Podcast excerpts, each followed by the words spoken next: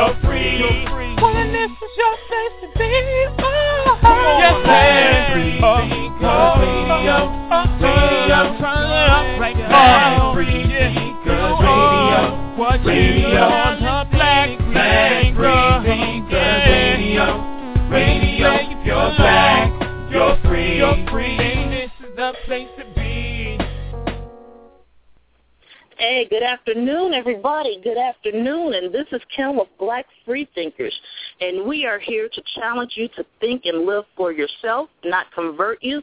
I'll say that one more time. We are here to challenge you to think and live for yourself, not convert you. And I am really excited about today's show. Today we'll have Dr. Jeffery Perry with us, and we'll be talking about Hubert Henry Harrison, Triple H there, and the book called The Invention of the White Race. And I actually have this book. I'm picking it up now at home. I haven't had a chance to crack it open, and this was written by Theodore W. Allen, and we're going to get into this a little bit later. But before we go on, I want to do some announcements so that you guys can know what's happening. Again, we want to remind everybody that the Moving Social Justice Conference will be taking place October 11th and 12th of 2014 in Los Angeles, California. We will be taking this conference to Los Angeles, California. It's actually our first conference, and it will be taking place at CFI Los Angeles. And again, this is October 11th and 12th. We've been telling you about this since last October, you know, tried to give you a year's notice. Um, that page will be going up on the People of Color um, BeyondFaith.org website. Um, we'll have that tomorrow, and people, you'll be able to start registering. $40 registration, $25 for students. So it's two days of, you know, great conversations. We'll be talking about homophobia and transphobia um, in the black church. Uh, we'll be talking about LGBTQ issues um, and, you know, atheists of color, just just a number of things. Um, so we just wanted to make sure that you knew that. We have an Indiegogo campaign running now. We just started it yesterday, and it'll be running for 60 days, but we're trying to raise $3,000. And with that money, that will assist with part of the conference, but more so with our social justice outreach programs. So this year, we have um, our first national social justice outreach um, program will be June 27th, which is National HIV Testing Day. So we have groups in Chicago, Los Angeles, Houston, the DMV area, as well as Milwaukee. We have five teams that are going to go out that day, and we're working on um, um, building relationships in the community, but we'll be out there giving people information about where they can go get free anonymous testing if that's what they choose to do. We will be handing out prophylactics and things of that nature, and that is our first national social justice project. And all of these groups, they have local projects as well, so we want to support them in that. Another project we're doing is back to school, you know, supplies donations. So in those same five cities, and again, it's not just relegated to those five cities. If you're interested in taking part of this. We need we need resources. We need volunteers to come out in those five cities. If you want to do one in your own city, we can help you set that up. That is not an issue. We want to expand this. This is open to the entire free thought community, the entire secular community, as well as the believing community. We have no problem. Come on out and share with us so that we can share and give back to the community. So we want to do back to school donations, you know, so we need school supplies. So we need a number of things, not only with you know, the financial aspect of it. But if you all have, um, you know, school supplies that you can donate, we need canned and dry foods because we also have um, scheduled for homeless outreach.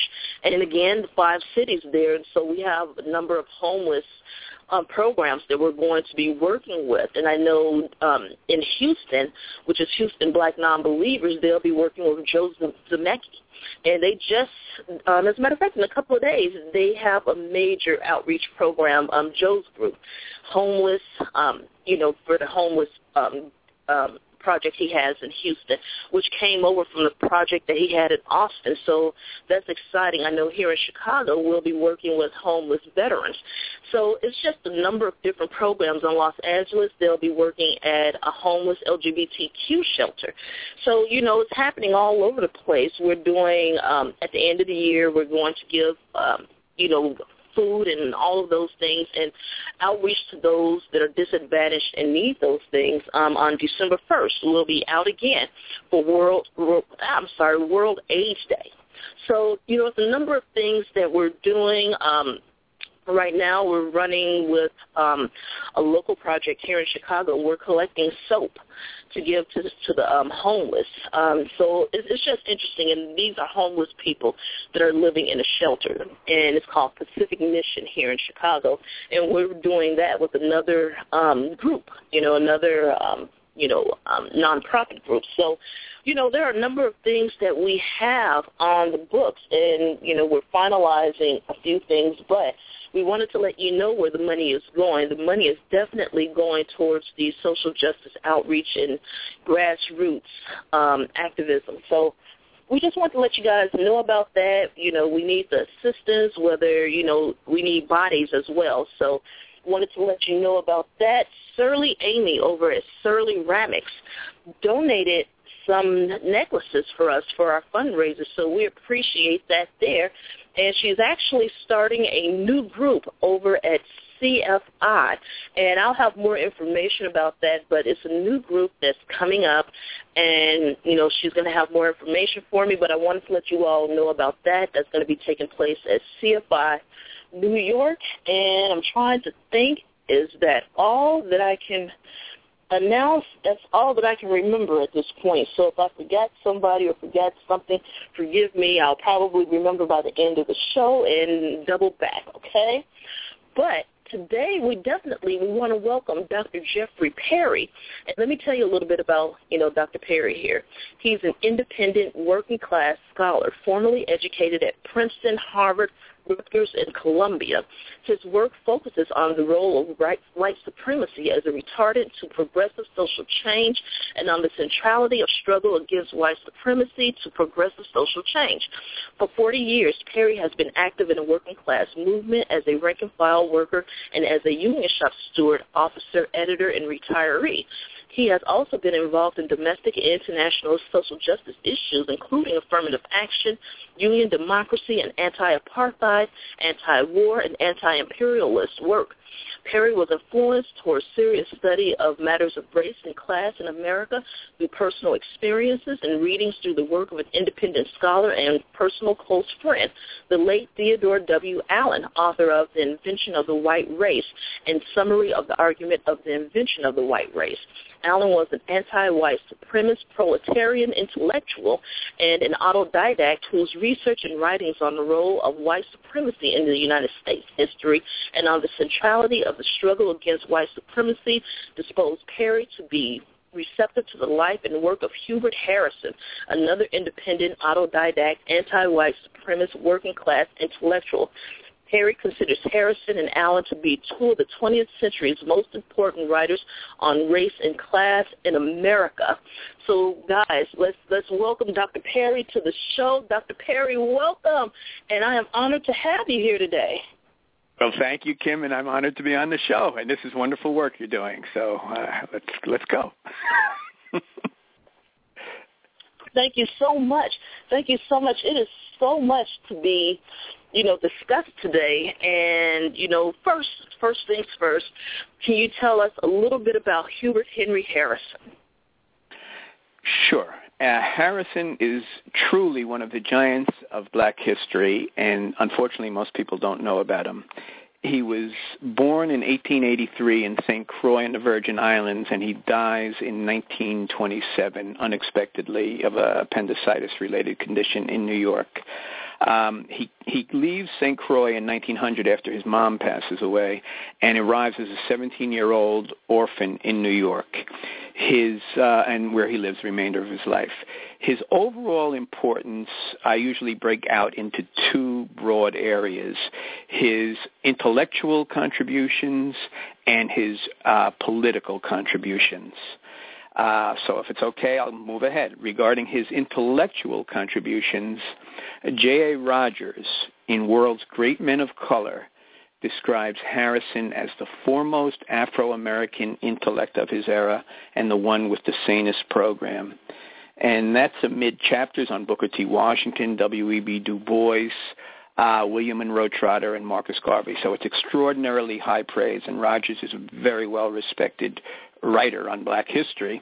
And um, uh, so we and again I want to emphasize as you mentioned Kim and I appreciate the fact that you highlighted this but Harrison was an autodidact self-educated as we see later in Malcolm and in so many in so many black free thinkers as a matter of fact is that whole tradition and um it's in Harrison's case and in a lot of the other cases that I'm familiar with, it gives him a real independence, uh, a willingness to critically look at ideas and, you know, not just take handed down dogma and things like that and really try and assess things uh, very independently.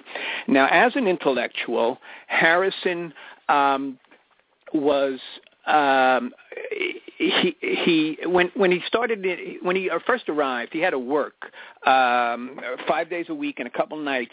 And uh, New York World, one of the daily newspapers in New York, ran a headline: "Genius found in in West Indian student." They had never seen anybody quite like Harrison. Um, he was working, as I said, five days a week, two nights, and he got citywide honors in uh, Latin and I think one other subject. Uh, so that was kind of a, a foreshadowing of what was to come. He, I, I went through his papers. I, I uh, tracked down his family in the early 1980s, and uh, they I essentially gave me all his papers to work with, and I indexed them, inventoried them, preserved them, and now they've been placed at Columbia University. It's a major collection. Uh, oh, and I want to point out for listeners, if I may, that my webpage, www.jeffreybperry.net, has all kinds of free information on Harrison, on Allen, and they have links to so much that I'm going to be talking about today, such as Hubert Harrison's paper. It's a 102-page finding aid available online. And um, so as I went through Harrison's papers, uh, he would break into different languages at times. So I'm still focusing on Harrison as intellectual.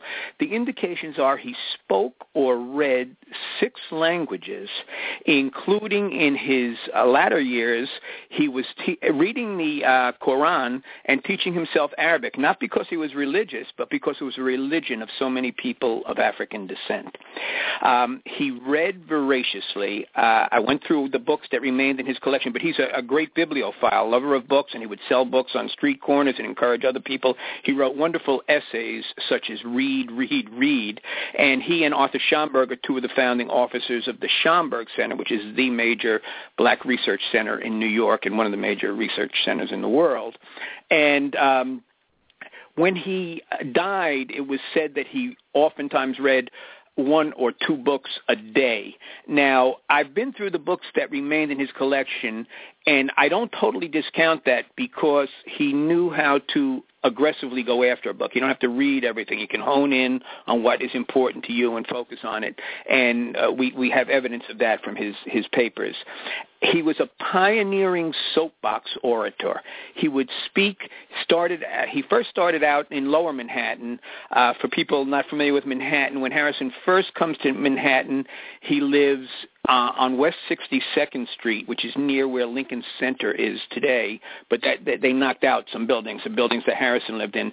There was a five-block area, 3,500 people in five blocks, mostly African American and Afro Caribbean, and that's where Harrison first lived until the IRT subway gets built in 1904, and then he moves up to Harlem. That same area, 20 years later, is where um, Thelonious Monk grows up, and uh, you know there's other. Uh, I mean, it's a whole rich area, a, a tradition. Um, now, when Harrison uh, is speaking on soapboxes, uh, and he starts the tradition, which gets picked up later by Philip Randolph, Marcus Garvey, Chandler Owen, uh, much later Malcolm X.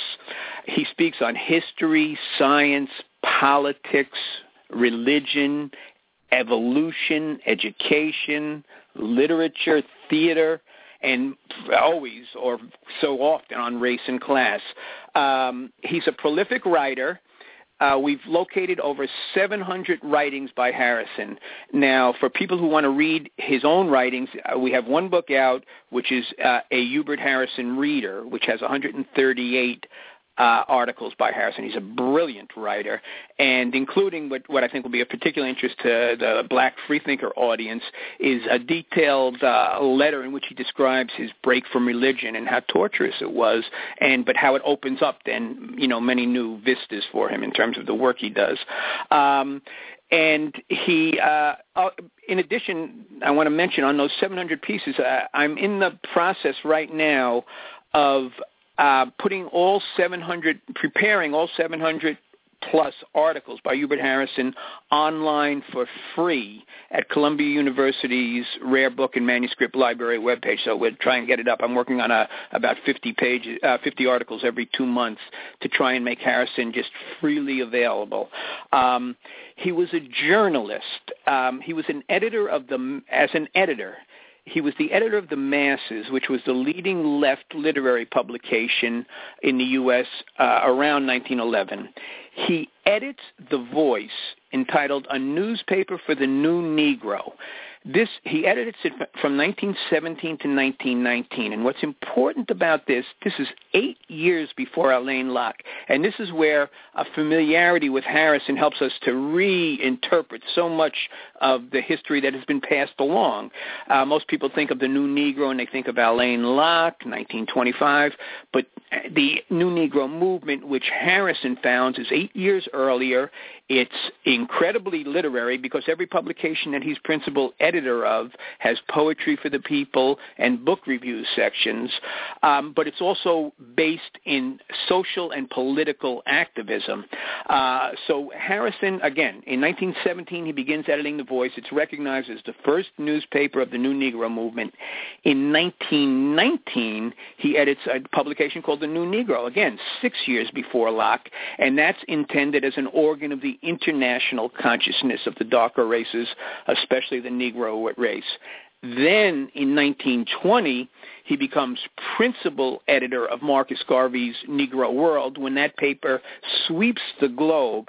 And Harrison is an extraordinary enter, editor. And again, he's bringing in lots of writers from around the world to submit pieces.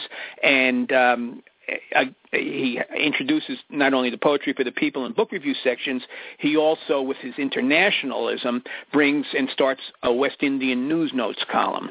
Um, and finally, his last publication that he edited was The Voice of the Negro uh, in 1927, uh, up until the period when he he passes away and that was uh, the organ of the International Colored Unity League. And I'll just mention briefly, in that last publication and that International Colored Unity League, we see another comparison with Malcolm much later on, how Malcolm's last effort is with the Organization of Afro-American Unity, right, more broadly based. Harrison, as an intellectual, was also a critic. Um, we have um, in 1907, when he's working in the post office on the night shift, he has two front-page articles on literary criticism published in uh, what was then the Saturday Review of Books of the New York Times. Now it's the Sunday Review of Books, and um, he we've located uh, over 40 reviews that he he did. And, uh, Eugene O'Neill, who wins the Nobel Prize for Literature in 1936 earlier when Harrison had done a review of The Emperor Jones with um, Charles Gilpin in the lead. This is before Paul Robes, and Charles Gilpin was the leading black actor of that early period. And uh, when Harrison had uh, done a review of that in the Negro World, O'Neill wrote to him and said it was just one of the finest pieces he had ever seen in any theater. Harrison had anything to do with uh, he uh, O'Neill had anything to do with Harrison was more than welcome, and um, just one more thing on this, Harrison, as a book reviewer, there were two uh, members of the National Book Critics Executive Board within the past couple of years who put up quotes from Hubert Harrison on their personal web pages on how to review books. So he is extraordinary still. Uh, just a couple more things on Harrison as an intellectual, and then if you have any questions or, or else we can move to him as a radical. But Harrison was a pioneer black activist in the socialist movement a pioneer, arguably the pioneer black activist in the free thought movement. Some of his contemporaries say he was the first, you know, the first major, first, you know, um, a birth control uh, activist, um, a founder of the New Negro movement.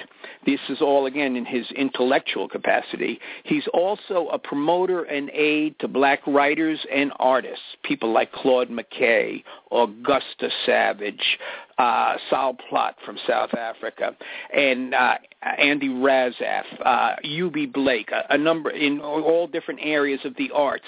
He uh, worked with them, maintained good relations, and understood, I think, very well the interrelation between art and politics.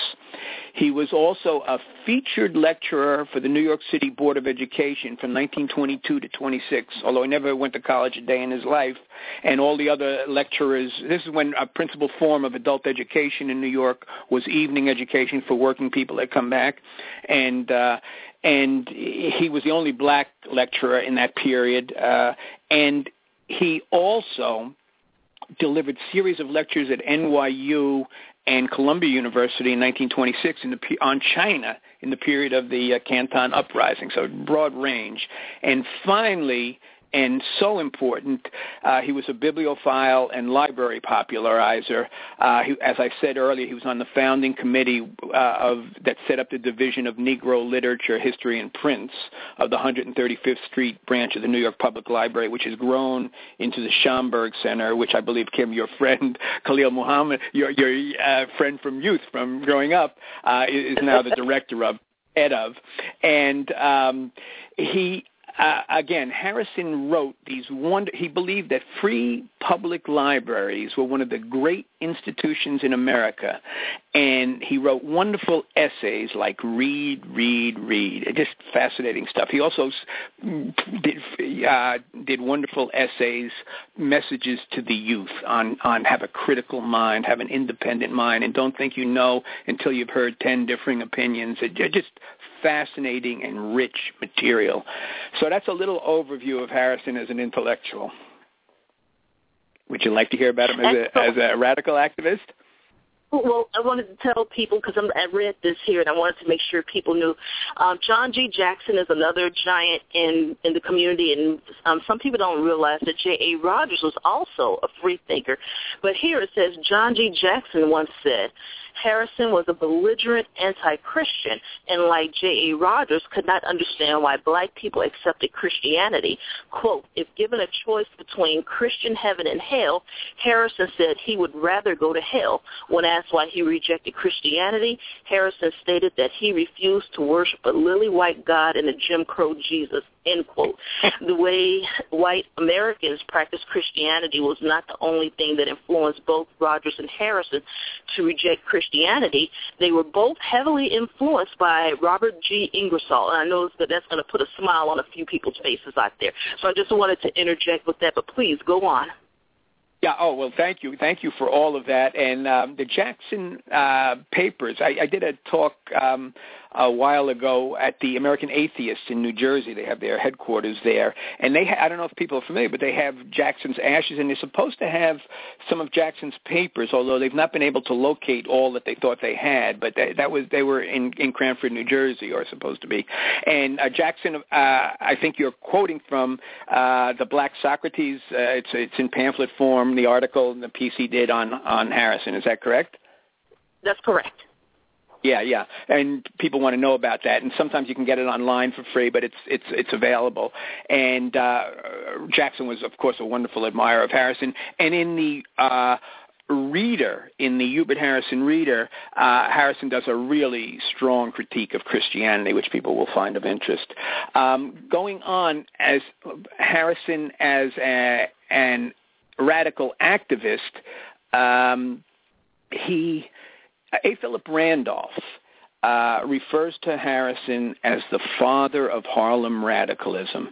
And this is a period when Harlem uh, is considered the center of radical black thought and the international Negro Mecca. People were coming there from down south, from the Caribbean, from, Africa, from Europe, where, you know, wherever the, the, the, uh, the African peoples, you know, uh, were right. They would oftentimes come to New York because such ferment, such so many ideas, and such uh, intellectual and political activism. And Randolph refers to Harrison as the father of Harlem radicalism. Harrison is the only person in United, States history. And again, I want to emphasize what a giant we're talking about. He is the only person in United States history to play leading signal roles in the largest class radical and the largest race radical movements of his era. He was the leading black organizer, agitator, and theoretician in the Socialist Party around its 1912 heyday and uh, for a number of years. Um, there's a li- brief interlude when he's active with the free thought movement and um, and anarchists and and just other speaking on birth control and then he turns to race radicalism and uh, he is the as I said earlier he founds the first organization the Liberty League in 1917 and the first newspaper the voice of the new negro movement becomes principal editor of Garvey's Negro World. So and uh, principal radical influence on Garvey by uh, accounts of contemporaries. Um, so he is, and when I do my slide presentations, which are also available for people who would like to go through this, what I'm what I'm discussing here, a little more, you know, slowly in detail and with some visual um, props, if you will. When I go through my slides, I usually flash a picture of Randolph, a picture of Garvey, and I I point out that when we bring those lines of descent, the class radical uh, Randolph and the race radical Garvey, both of whom Harrison was the major influence on. When we bring those lines of descent down a little more to at least my generation, that's Martin and Malcolm, right? Martin uh, marches on Washington with Randolph at his side, and Malcolm's mother was a reporter for the Negro World, the paper that Harrison had been principal editor of, and his father was a Garveyite preacher. So we see those lines of descent. Um, in the various pieces I've written, I argue that Harrison, because of this role he's played, this formative and influential role, is a key ideological link in the two great wings of the civil rights black liberation struggle. Another reason I think people want to pay attention to what he, you know, he says. Um, he profoundly influenced a generation of new Negro militants and common people. He used the phrase common people with great affection. As I mentioned earlier, when he lived on West 62nd Street, it was in the heart of the uh, black community in New York at that time, 3,500 people, five blocks. When he moves to Harlem, he lives on 134th Street, 231 West 134th. It is the most densely populated block in Harlem. So he's of the people. He's not from on high. Um, he would walk down the streets. His children, when they were alive, told me he would walk down the streets and the kids would follow him and the neighbors and everybody would talk to him. He was very much of the people, right? Um, in the books that I've I've written, and besides the reader, which I edited 138 of Harrison's articles, people should know I'm completing the second volume of a two-volume biography on him the, for, for Columbia University Press. The first volume was Hubert Harrison, The Voice of Harlem Radicalism, 1883 to 1918. The second volume will cover the last nine to, to ten years of his life, and um, uh, it's the first uh, multi-volume biography of an Afro-Caribbean and only the fifth of an African American after those of uh, Booker T. Washington, um, a multi-volume Booker T. Washington, W.E.B. Du Bois, Langston Hughes, and Martin Luther King Jr. Uh, and in the books, I argue, and no one has seriously challenged this, that amongst his generation, Hubert Harrison was the most class conscious of the race radicals and the most race conscious of the class radicals. He's also a, an extraordinary radical internationalist. He's extremely knowledgeable on Africa, Winston James, a wonderful historian, has written a book, Holding Aloft the Banner of Ethiopia, about uh, early 20th century Caribbean radicalism.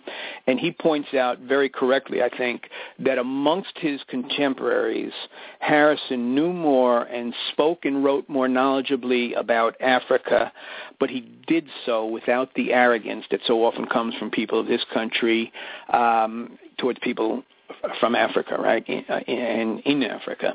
Um, this appeal of Harrison and his understanding of Africa, another project I'm working on, trying to finish up very shortly, is a reprint of his second book, When Africa Awakes, which is uh, going to be published by Diasporic Africa Press. Hopefully we'll get this one finished soon.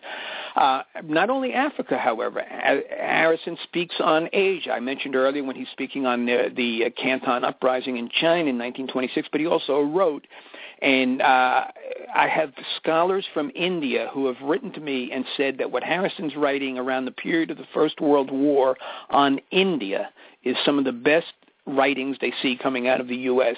in terms of understanding that situation.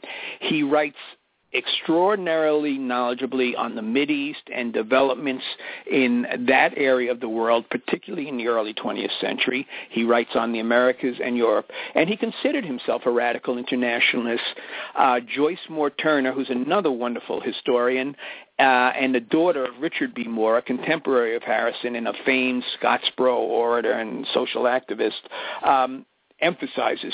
She says, Jeff, when you when you speak to people, you please please emphasize Harrison was such a radical internationalist, and he considered himself that.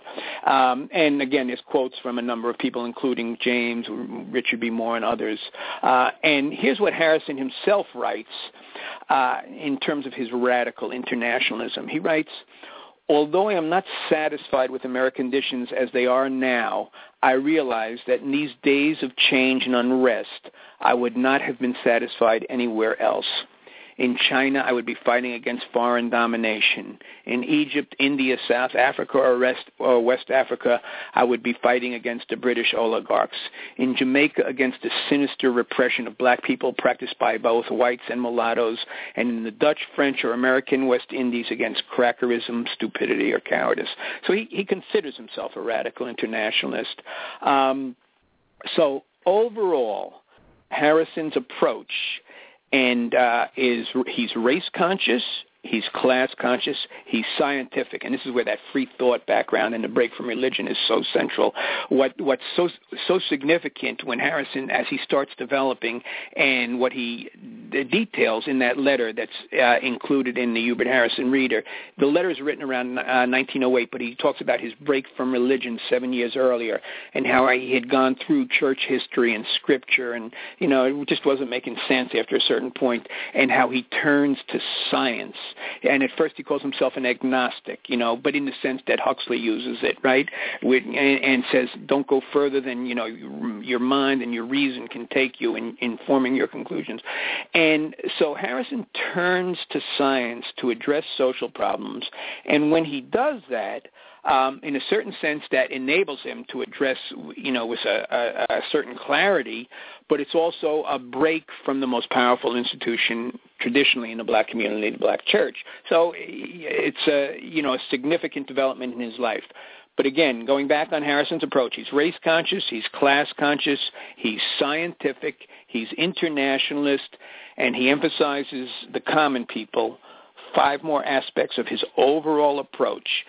It's a mass approach. He he's always trying to reach the common people. He says black unity. We really want to try and build it from the bottom up, like the fire at the bottom. He says, which is different than Booker T. Washington, you know, who has his Tuskegee machine, or Du Bois, who's talking about the talented tenth and and their their role. Harrison says no, we got we got to light it at the bottom.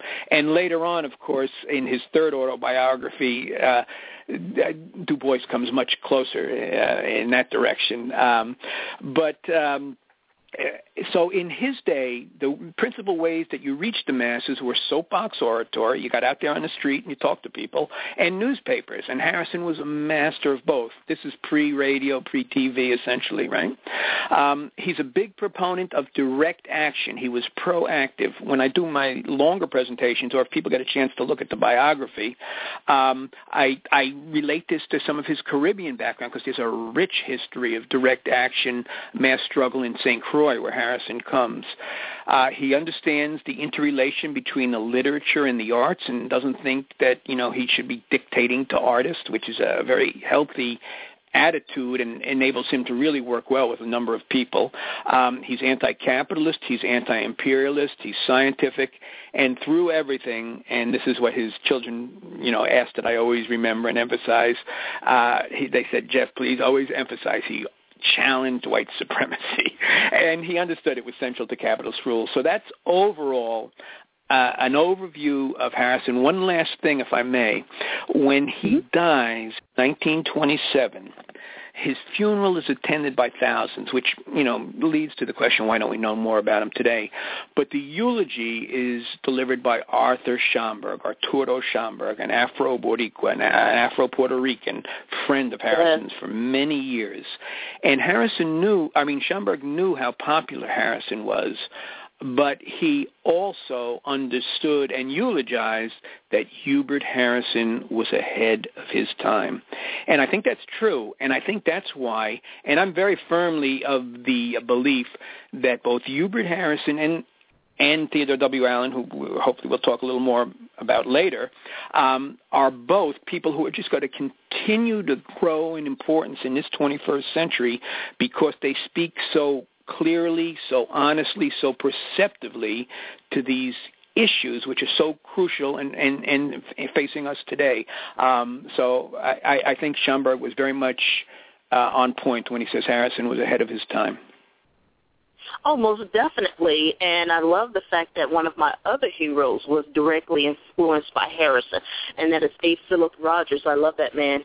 And um, basically what you were talking about as far as from the bottom up, I've been saying that for years. And also about being amongst the people, which is why it's important that we do the social justice, the community and grassroots activism, because how can we advocate, you know, for the people if we're not amongst the people and understand what the real issues are, the issues that are affecting them as well as us, because I'm common people, trust me. And, you know, it's important that we don't have that disconnect. And that is one of the reasons why, you know, it's hard for some people to look at others as leaders because there is a disconnect and they do hold people at arm's length. So that's one of the things that I really loved about him was the fact that he wanted to be amongst the people and understand and be a part of the issues so that way he could advocate for them you know, on, in a more personal um, way, which gives you a little bit more passion. Now, there was something that you talked about that I found very interesting, and I wanted you to talk a little bit about with Hubert Henry Harrison, talking about how black people are the touchstones, using that metaphor. Oh. Yeah, yeah, oh, yeah, an extraordinary metaphor. And he writes this in the 1911-1912 period when he's with the socialists, and he writes, "The Negro is politically, the Negro is the touchstone of the modern democratic idea. Now, the touchstone metaphor is extraordinary. I wasn't sure I knew exactly what the word meant when I first read that, so I looked it up. Mm, other people might be so inclined themselves. But a touchstone is a black stone that is used to rub it against the metal to see if it's really the gold that it's purported to be, right? So this metaphor is so applicable to the world we live in, right? Where any issue we look at in society, housing, education, health care, life expectancy, uh, employment, you know, just pick an issue and let's put it to the test. How are black people faring and what are we going to do about it? It's a wonderful guide to to political and social activism, and um, and Harrison, and I'm so glad you picked up on this because I, I just think it's so important. And in the remainder of that passage, Harrison essentially says. Um, true democracy and equality for black people implies a revolution startling to even think of.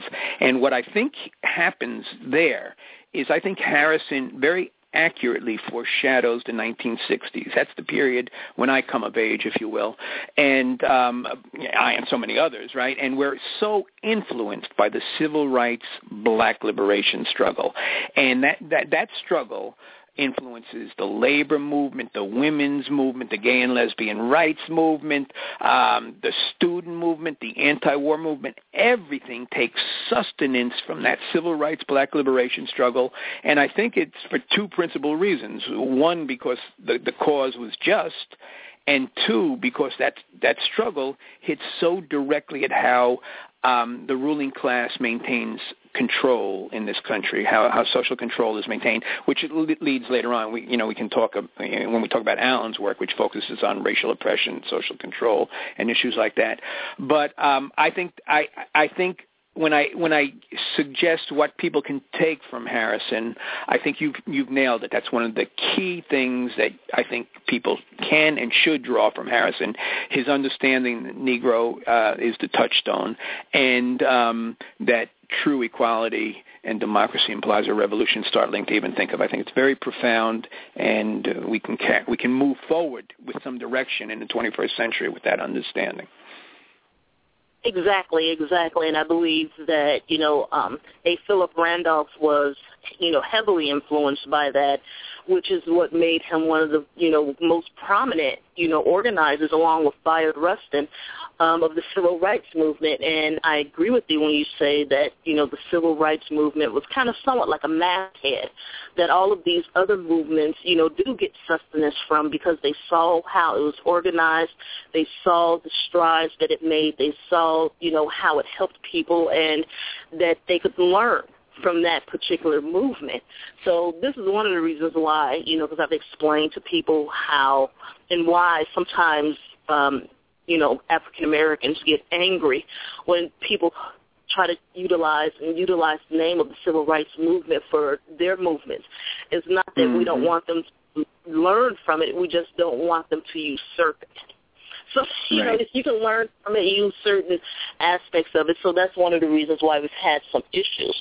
But one thing I also wanted to talk about was um, Hubert Harrison's issue with NAACP, and his issue was they did not push for the anti-lynching legislation.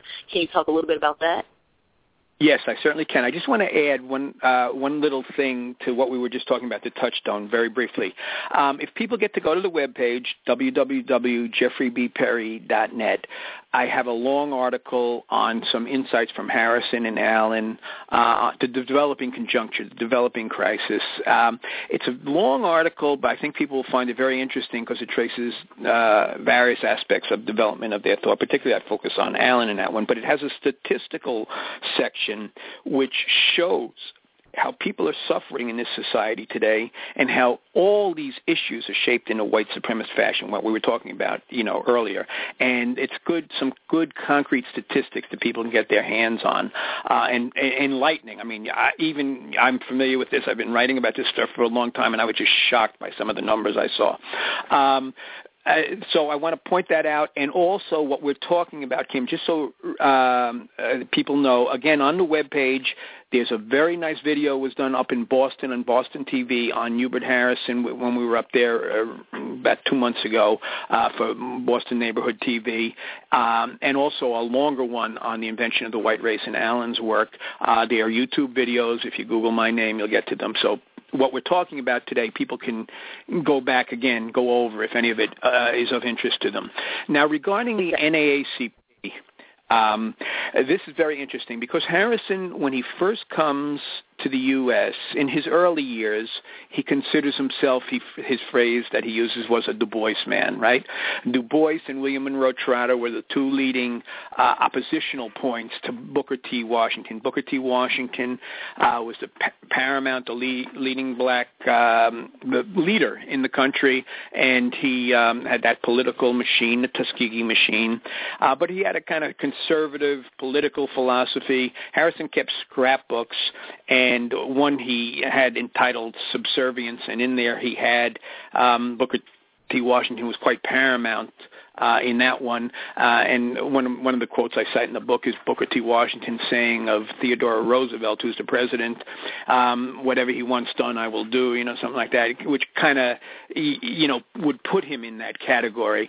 And um, so Harrison's leaning towards Du Bois and the protest philosophy uh, that Du Bois and Book and uh, William Monroe Trotter and others are pushing forward. Um, but then uh, in the period 1909, 1910, the NAACP gets formed after um, some racial pogroms, if you will, um, in the Midwest. And then there's meetings in New York. And the meetings to set up this new organization, uh, when some reports come out in the press about what's going on, um, Harrison strikes a warning note because this is what's going to be grow into the NAACP, and he says in going over what's been written, uh, I note that some of the most pointed criticisms and comments from black participants have been elided, have been taken out, and he goes, this is no way for this organization to start. You don't want to set this organization up uh, where where it has to meet white people's expectations of how black people should act, right? So it's a warning sign, right? He's not, you know, totally antagonistic, but he says, no, you don't want to go that way.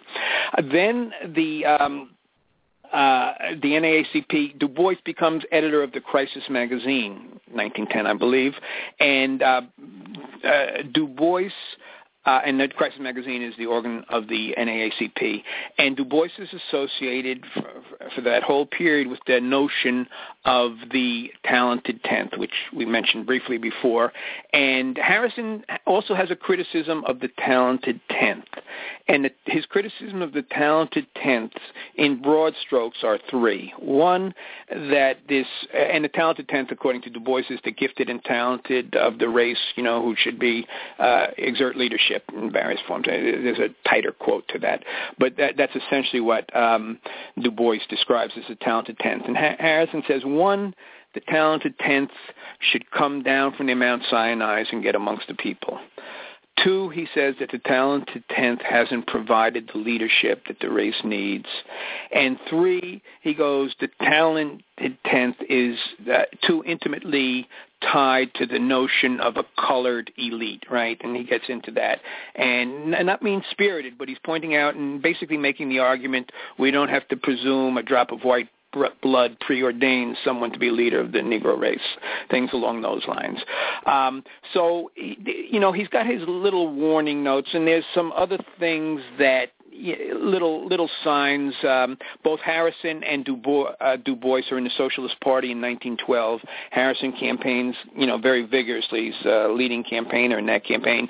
Uh, du Bois leaves the Socialists in 1912 to support Woodrow Wilson, and if people are not familiar with that history, Woodrow Wilson, uh, you know, Southern president from Virginia and Princeton, and he comes uh, he comes into the White House, brings Birth of a Nation in, uh, segregates federal workplaces. I was a postal worker for 33 years. Post office was one of the, uh, but other branches of the federal government also, and uh, invades Haiti, Dominican Republic, um, sends troops into Mexico, down into the uh, Virgin Islands, right? So, I, I mean, they they come in and take over the Virgin Islands. So, it, it, and leads the U.S.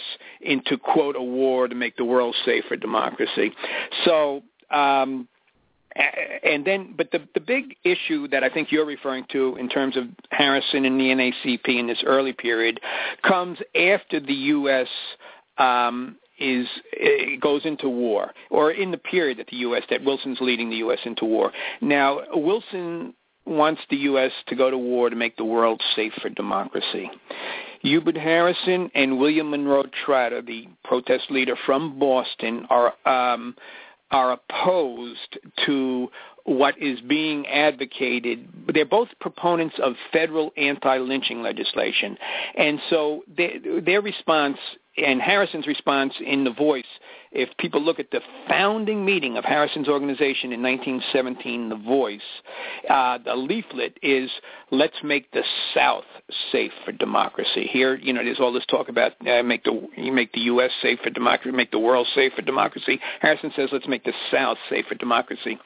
So, as demobilization starts for World War One, uh, the first big issue um, that really rouses the black community, the black press, is the question of the officers' training camps and whether they will remain segregated or whether they will be integrated. Now, the NAACP at that time, and for its fir- uh, for its first decade, it, it, it was European Americans who were heads. There were no black heads of the NAACP in its first decade, and the head at that time was Joel E. Spingarn, who um, taught at Columbia University and. Um, uh, you know, was a prominent activist in the so in the um, uh, cl- close to the socialists and uh, uh, a major influence on Du Bois. Du Bois considered Spingarn his closest white friend. Spingarn uh, was the head of the NAACP, and when the issue of the uh, of integrating the officers' training camps came up, uh, according to a fellow named Charles Flint Kellogg, who writes a history of the NAACP, um, the black community was on the verge of winning integrated officers training camps when Spingarn, speaking on behalf of the black community, said we will accept the segregated camps. Right. So that was the first big issue, and that, that created quite a stir amongst Harrison and and the people he was in and around. Um, but the second big thing uh, was the question of federal anti-lynching legislation. Harrison's Liberty League was advocating all your basic civil rights legislation, which again become became very popular and heightened issues of struggle in the 60s and 50s. But his Liberty League was talking about enforcement of the 13th, 14th, 15th Amendment and federal anti-lynching legislation. Why they wanted federal, hundreds of black people each year were being lynched in this period, right, and had been for quite some time. And why Harrison advocated federal anti-lynching, one of the reasons was if there was federal lynching legislation, anti-lynching legislation, there was a chance of getting some justice. You would not have a situation such as the Emmett Till case when the culprits could walk into a court and joking and smiling, you know, and, and get away, you know, with no no punishment, no conviction. Um, so, and William Monroe Trotter had a similar position on uh, the the importance of federal anti-lynching legislation. So they decided, those two in particular, decided to hold a Liberty Congress in uh, June, July of 1918. It would be the major black protest effort during World War One. It would push for enforcement 13th, 14th, 15th Amendment, and for the federal anti-lynching legislation. Now, Spingarn got wind of this. Now, I, I want to give a little more on Spingarn. Sping in, in the uh, during World War One, um, the uh, according to the international socialist movement, the, the, and Lenin would write that the major dividing line in the international socialist movement was between the pro-war and the anti-war socialists. Well, Spingarn is pro-war, right? So he's of uh, on that side, but he's more than simply pro-war. Joel E. Spingarn, for whom the NAACP to this day gives their award for outstanding achievement by a black American was also, while head of the NAACP, was a major in military intelligence. Uh, that's that branch of the, the government that monitored the black and the radical community. Parallels could be drawn to COINTELPRO later on, right? And so Spingarn is a major in military intelligence, and he doesn't want he doesn't want to. He tries to talk Trotter into calling off this Liberty Congress that Harrison and he are organizing. Uh, Trotter would not call it off. They didn't even try to reach Harrison because they know he wouldn't call it off. And the Liberty Congress winds uh, winds up meeting. It's men and women from 35 states, and they, you know, issue their um, demands and they, you know, petition Congress for federal uh, lynching legislation. But Spingarn, in order to steal the thunder uh, from the Liberty Congress organizes a um, colored editors conference, which is to meet a week before the Liberty Congress, steal the thunder, issue some mild pronouncements. Um, it's an uh, it's not an all black affair. FDR, who's uh, assistant secretary of the Navy at the time, is invited, and some other people. But it is an all male affair. No women attend that one, and they issue some statements. But in the course of that, what happens with Du Bois is the following, and, and what I'm going to say is not to be mean spirited towards Du Bois, but it's part of the history I think we all should know. And and as I said, Spingarn was the closest white friend of Du Bois, by Du Bois' own admission. So Spingarn approaches Du Bois to get support for the Colored Editors Conference he wants to uh, convene, and he also talks further with Du Bois. And after their their discussion, Du Bois who is now because Booker T. Washington had died, right? And Du Bois is uh, people are looking to him as the leading black figure, you know, national figure, protest figure. Um, du Bois puts in an application for a captaincy in military intelligence. Again, captaincy in military intelligence, that branch of the government that monitors the black and the radical community. He doesn't get it. He winds up not getting it. But while he's putting in in for that captaincy in an effort to seal the deal, if you will, the quid pro quo, you know, to to do what has to be done to get it. He writes the an editorial which is only one paragraph long, which is probably the editorial he is most embarrassed about his entire life. That editorial is entitled Close Ranks, and it basically says, uh, while this war lasts, let us forget our special grievances and close ranks behind the war effort. The special grievances, as Harrison pointed out in his rejoinder, and as everyone knew because Du Bois had defined them two months earlier in the crisis, were lynching, segregation, and disfranchisement. And here you have Du Bois saying, let us forget this, right? Harrison tore into him in, in uh, an editorial in his voice called The Descent, entitled The Descent of Dr. Du Bois. And basically what Harrison was saying was that you know, we can differ on the war. I mean, you know, Harrison certainly thought that the, the, there, there, there was room for differences on the war, but there's no reason that Du Bois had to take his position that far to, you know, uh, uh, forget our special grievances. And so Harrison wrote this scorching critique, and Randolph Chandler Owen, who was Randolph's um, co-worker at the time, later came to Chicago, um, uh, Garvey, all this younger generation of new Negro militants all followed Harrison's lead on this and were very critical of Du Bois. And Du Bois lost a lot of standing uh, because of that uh, that criticism. And Du Bois would never really speak to or mention Harrison after that. Um, and uh, so this, this, what I'm talking about, this Liberty Congress, is in 1918. This is the period uh, when the first volume that I've written ends. People might want to read about it in detail. Um, and uh, then Harrison, at that point in time, is prepared to take his message down south. He's he got a lot of heart, and he's ready to take it down south and uh, try and uh, you know do some work with people down there. So, but that's that's a major difference. And uh, and oh, and uh, let me explain because people might not know why the NAACP didn't support federal anti-lynching legislation, but I document this in the book, and I quote again from Charles Flint Kellogg and others, um, and there's a number of documents. There's, there's no really disputing the reason why. The reason that they did not support federal anti-lynching legislation in this period was the same one that Hubert Harrison had warned about as far back in 1910, because they didn't want to alienate Southern white support right? And this is you know, the documents are there, and you can read leaders, you know, explaining this, right? So, uh, and uh, so Harrison's critique is very much on point, and uh, it's another area where I think we have much in the 21st century to learn from Harrison and draw.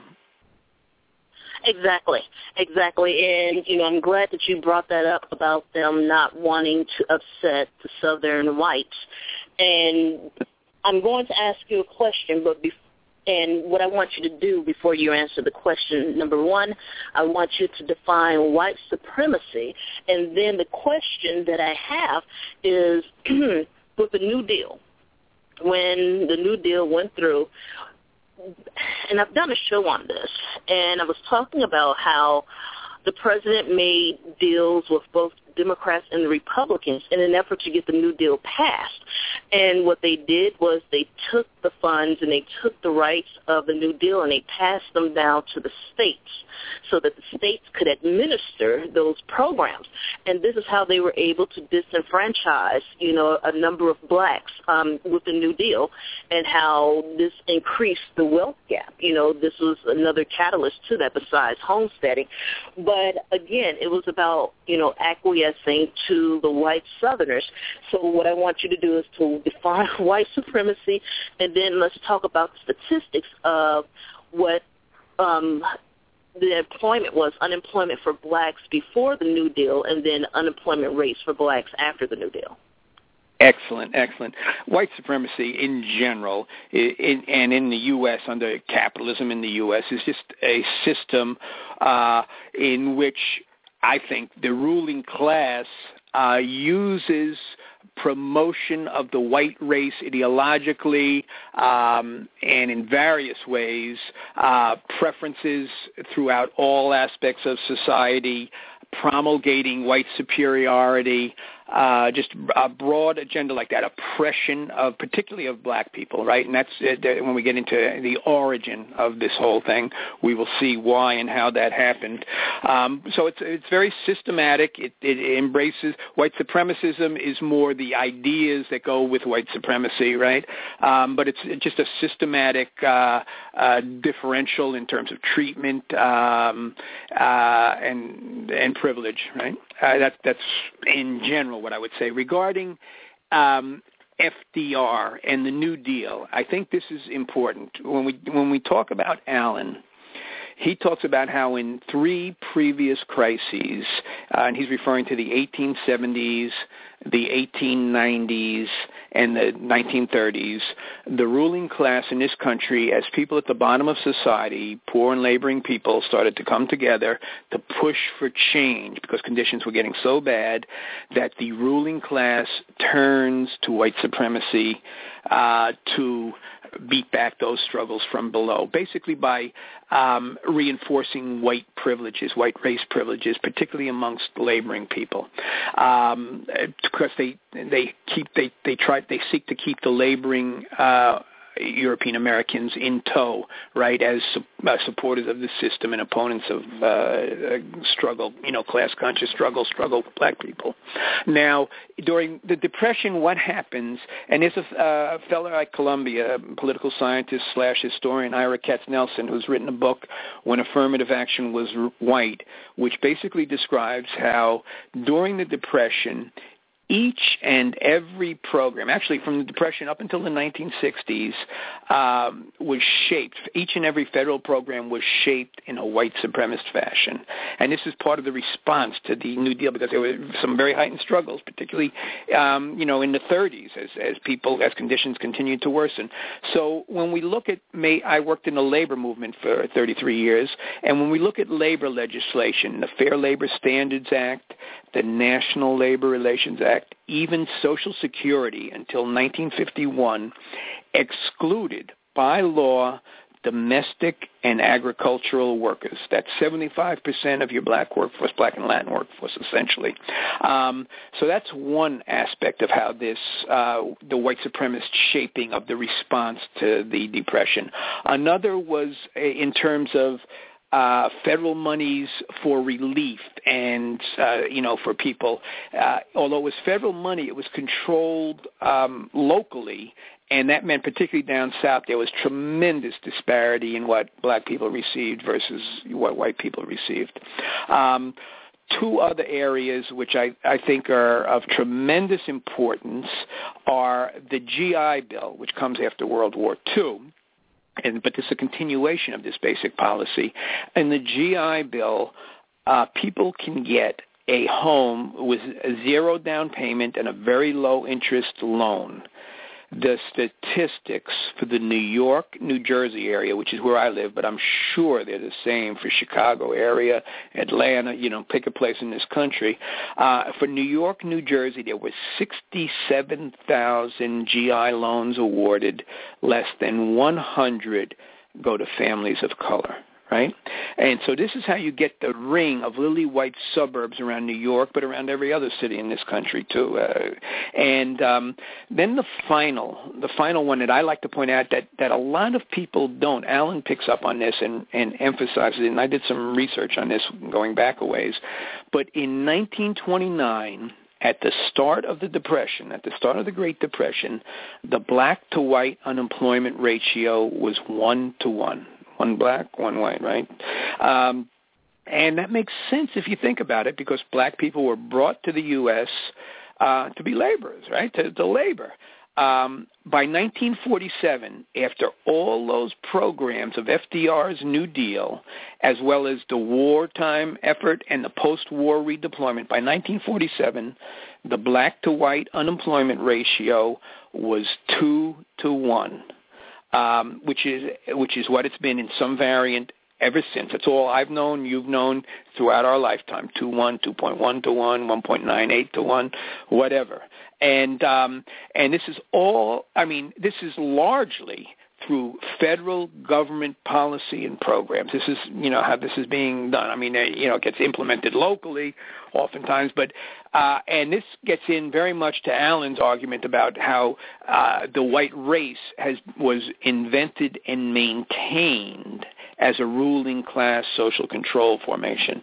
But uh, I think that's a very crucial thing to understand. And in uh, in the uh, article on the developing conjuncture, which is on my webpage, top left, people can see a fuller elaboration of this and what some of the implications are. Uh, one of the implications that Allen talks about is the importance of when people begin to come together in struggle. Right when we, you know, we're oftentimes, you know, there's uh, people do not much struggle, unfortunately, oftentimes in this country. And when there is struggle, oftentimes it's separated. But when people do begin to come together and unite to really push for badly needed demands, he, uh, what Allen argues is we have to be aware that the ruling class is going to consciously turn even more. So, I mean, the privileges exist, you know, at all times in this country, but they are going to be moving to really reinforce and resubstantiate those to drive a wedge between any efforts at unity and struggle from below. So I, I think that's all very important uh, stuff. I'm glad you picked up on that. Oh yeah, most definitely. And you know, I've done shows talking about um, the New Deal, and I based it on the book um, um, when affirmative action was white. So it was a part of my Privileged Mutiny series, and I believe it was um, Inner City Blues. But no, that was a different one. But anyway, I did a series, and I talked about that, and I talked about how um, you know, had been pushed down to the states to administer locally, and that's why you hear Mhm. a lot of the partiers and libertarians and so on and so forth talking about states' rights. And, you know, what I find interesting, I'm going to double back a little bit, when you were talking about the Emmett Till trial, trial and how they came in joking, only thing I can think about was Trayvon Martin and how they Mhm. opened up with the joke. Mhm. And it's, you know, it's, it's history repeating itself. So basically, you know, because I mean, I segued um, Theodore Allen um, on purpose when I had you define white supremacy. Um, one of the things, because I did shows on this as well, when I was talking about, you know, black communities that were prosperous. So you had Wilmington, you had Tulsa, you had Rosewood, you know, Black Wall Street, and all of those, you, all of those, Mhm. and how it basically turned into poor whites competing with blacks for jobs and how those lynch mobs, if you will, went after and Mhm. burned down the businesses, burned down the homes, lynched the people, chased them out of the area, and then stole the property. And you see the same things happening nowadays. I mean, even with the mortgage crisis that we just went through, a lot of black wealth was snatched, you know, with, Right. with that mortgage crisis. And one of the things you were talking about, you said you believed that we were in a new phase. I'm looking at my notes, and you were talking about um, the 1930s, and I believe you said the 1880s and the 1890s. And I believe Mhm. you were talking about how you feel like basically we're sitting on a powder keg now as far as um, race relations um, are concerned. Can you expound a little bit on that? Well, okay. uh, One thing I want to just jump back also to one thing we just talked about, and then I'll talk about today. Um, uh, when Roosevelt shapes, when the Roosevelt administration shapes all those New Deal policies, it's important to understand, uh, I think, that uh, Roosevelt's base of support was basically urban city political machines and trade unions, but the third leg, so key, were the Southern Dixiecrats, right? Those white supremacists, Exactly. you know, historically, and they're the people in the Tea Party now, right? They just switched parties, you know, after after the 60s and Exactly. 70s, right, which Allen writes about. But it's important to understand, so that same shaping influence on all these policies, you know, that same white supremacist shaping influence. Um, is there now? I don't know if I was uh, regarding your question. I don't know if if I was exactly saying um, uh, that we're on the verge of uh, you know racial um, uh, you know attacks or anything like that. I mean they, they go on daily. I understand that, but I, I think right now, uh, unfortunately, I mean conditions are so horrible for so many millions and millions of people in this country. Um, but the struggle against it, the struggle against it, is not so organized or effective or you know so large um, that we're really shaping or impacting the way we would like to. I don't think um, the, the course of uh, where this country is moving. I um, I don't. I think the ruling elite because I think they really foment a lot of this stuff, right? And they really, you know, just just like we do abroad. You know how the U.S. you know will foment Right. Things abroad. Um, I, I think they are more than prepared to flame these fires of, ra- you know, real racial pogroms and stuff. What you describe is uh, very accurate. And um, Harrison, in particular, wrote about Tulsa, which was in his period, right, the 1921 uh, in Tulsa.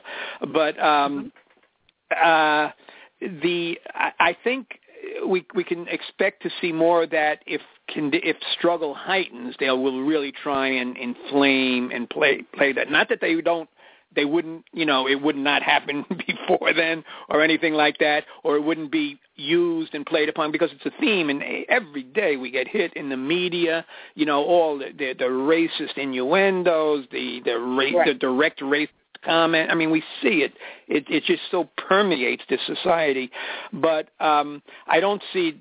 I, I don't mean to be saying I think there's great big uh, race clashes right now amongst the majorities of peoples or anything like that.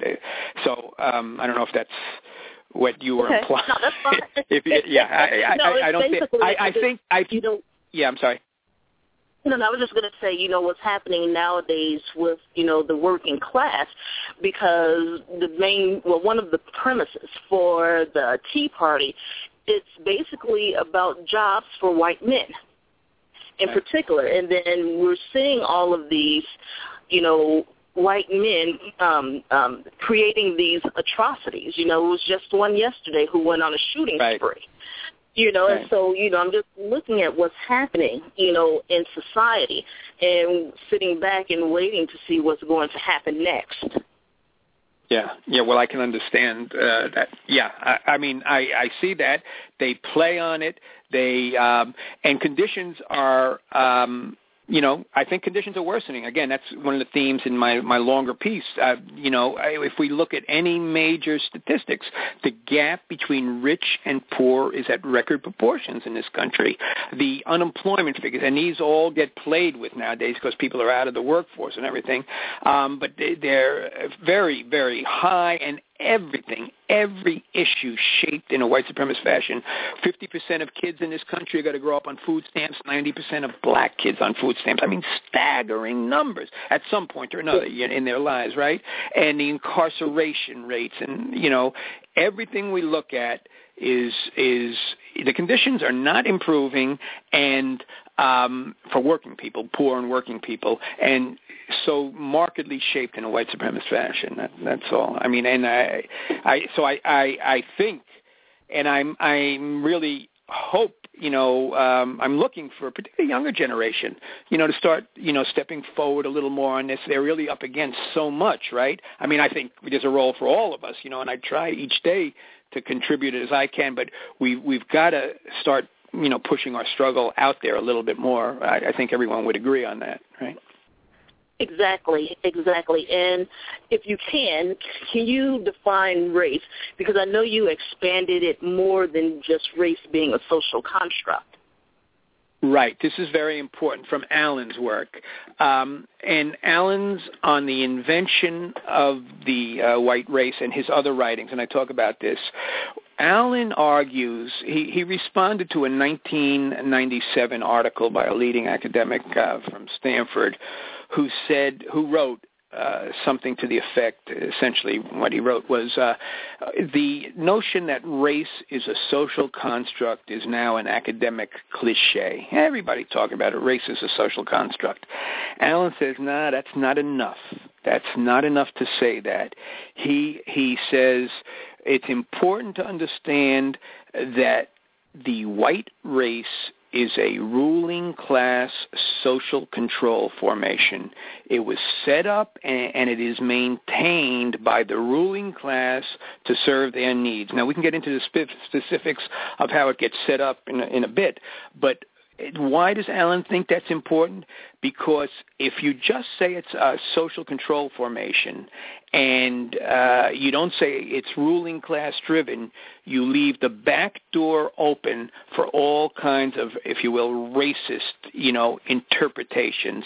The Dinesh D'Souza's, the Daniel Patrick Moynihan's, the people who will argue, yeah, well, race is a social construct, but what would you expect if so and so are inferior or so and so, you know, something like that, or if they culturally they're, they're inferior? You know, it leaves the back door open for all these real racist you know, explanations, blaming victims, if you will, rather than putting it at the doorsteps of those whose interest it really serves. And we, we, I think we should be clear that with the gap between rich and poor at record proportions, the interest being served by the current white supremacist setup in this country, which so, you know, uh, uh, keeps down, presses down on struggle, the the uh, interests served are those of uh, very much of the very elite ruling class. That's the paramount interest being served.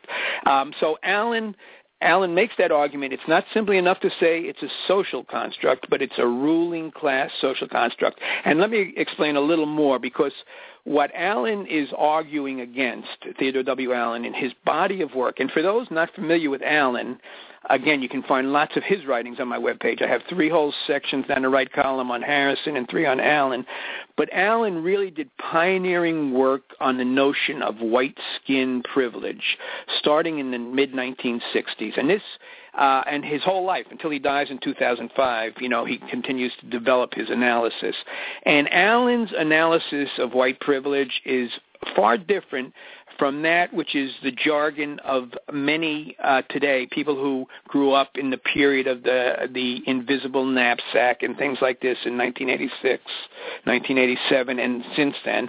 And it, it, it primarily it differs because it's so much more rooted in class analysis also and um, and class struggle approach to history. You know, uh, and it's I think it's important for people to understand the two main arguments that Allen is going after, and I'll speak here also from my own experience. As I, have indicated, I worked for many years in the labor movement, and when uh, you, I'm working amongst European American workers, the two main ideological uh, arguments that are used in various forms to undermine struggle by European Americans against white supremacy. You know, people might be ready to step forward and show solidarity and everything like that, but the two main arguments that are used to undermine those efforts are the argument that racism is innate. Because if racism is innate, why fight it? right? And that's that that's the that's what Allen was hinting at in what we just discussed with uh, why it's not simply enough to say it's a social construct because that'll get back into all varying forms of racism being innate, you know, or something like that. But the other argument that Allen goes after and which I think is crucial, and I think it's crucial for people today to start addressing in, in much more serious manner, and this is what I try and document through so much of my work, is the notion that for European American workers, for working people, not for the ruling elite, not for those, you know, who right under them and serving their interests, but but for the European American workers, their interests are not served by white supremacy or white privileges and they they would be far better off far we all would be far better off showing true solidarity with black workers black people, uh, Latinos, and the like. And so Allen argues, what Allen argues and what he's argued since the 1960s, well, we have to, un- we have to understand that for European American workers, these privileges are not a benefit, but it's like a shot of heroin, right? It, it's it's bad. It's it's a poison bait. And this argument has to be made, uh, and and it can be documented and shown. I in, in if again if people go to my web page, I use examples I have on that front page. I have I talk about the work we did in the post office from this perspective that I'm articulating, and how we made tremendous gains amongst postal mail handlers. I come out of a 4,000 worker facility. I was elected the head of the mail handlers union there. We waged struggles. We coordinated state anti-apartheid. We we brought great people in to work in our national office. We waged struggles, uh, you know, around white supremacy, gender oppression. We, I mean, I, I try and document, but it, you know, it's key because everything gets set up with that white preference. You know, whether it's who's going to get overtime in the workplace or anything like that. So you have to challenge that stuff and you know emphasize, no, this is going to be done fairly and equally. And when you do, some people are ready to come to blows. You know, if you if you're cutting into somebody's overtime, some of the white workers, right? But and everybody else is watching. Is this going to last or not? Is this for real? But if it is for real, and if you consistently do it, you build a new and much higher level of unity, which I, you know, I'm very convinced it's very possible to do. But what Allen's articulating is so important, and what it's not just a theory that he puts out because then what he does, he starts articulating the notion of white skin privilege in 65, but what happens is in 1968 a book comes out by a fellow named Winthrop Jordan, Winthrop D. Jordan, and that book is White Over Black, American Attitudes Towards the Negro, 1550 to 1812. You can see by the title, Jordan equates um, white with American, right? And what Jordan's book is, it wins a National Book Award and several other prizes. It is the intellectual university ideological response to the civil rights black liberation of the 60s. Because what Jordan argues in his book is that racism, white supremacy is an unthinking decision. It's innate, you know. That, that because, and again, if if if that's true, if what Jordan says is true, then why fight it? You can't change anything, right? It's like disempowering, right? So what Allen does in around 68, and people again should know when I say when I said earlier that Allen's developing this work on white skin privilege from the 60, 65 period, well before the stuff that comes out in the 1980s, 86 and everything. Um, again, you'll, I think you'll find the link on my webpage, but as early as 1969, the New York Times is running a major article on how the Students for a Democratic Society, which Allen's work was influencing, were waging an all-out national campaign against white skin privilege. So it's, the idea was very current and very influential amongst uh, the student movement and the new left and everything going way back. Um, but what Allen says is after after Jordan comes out with his book, making you know big historical tome saying you know race is it's an unthinking decision, Allen says nope, I got to stop everything. I got to go deal with this argument because this is crucial. So Allen then goes back to 17th century Virginia. Uh, and to, even to Ireland, uh, we can talk about that also, to talk about the development of the he talks about the invention of the white race in the latter part of the 17th century in Virginia, particularly Virginia, Virginia and Maryland, and the, the origin of racial oppression in Anglo-America. That that's here in, in what we now know as the U.S. Again, Virginia and Maryland. He's talking about, and that's what his two-volume life's work his major work, The Invention of the White Race, is two volumes. The first volume is Racial Oppression and Social Control. The second volume is The Origin of Racial Oppression in Anglo-America. And it's masterful. And what, what I appreciate about Harrison, as I do with, uh, about Allen, as I do with Harrison, is their intellectual integrity. Um, and again, Allen, like Harrison, is an autodidact, uh, I, whereas Harrison never goes to college a day in his life. The story is that Allen went one day and found it too confining and left. Right?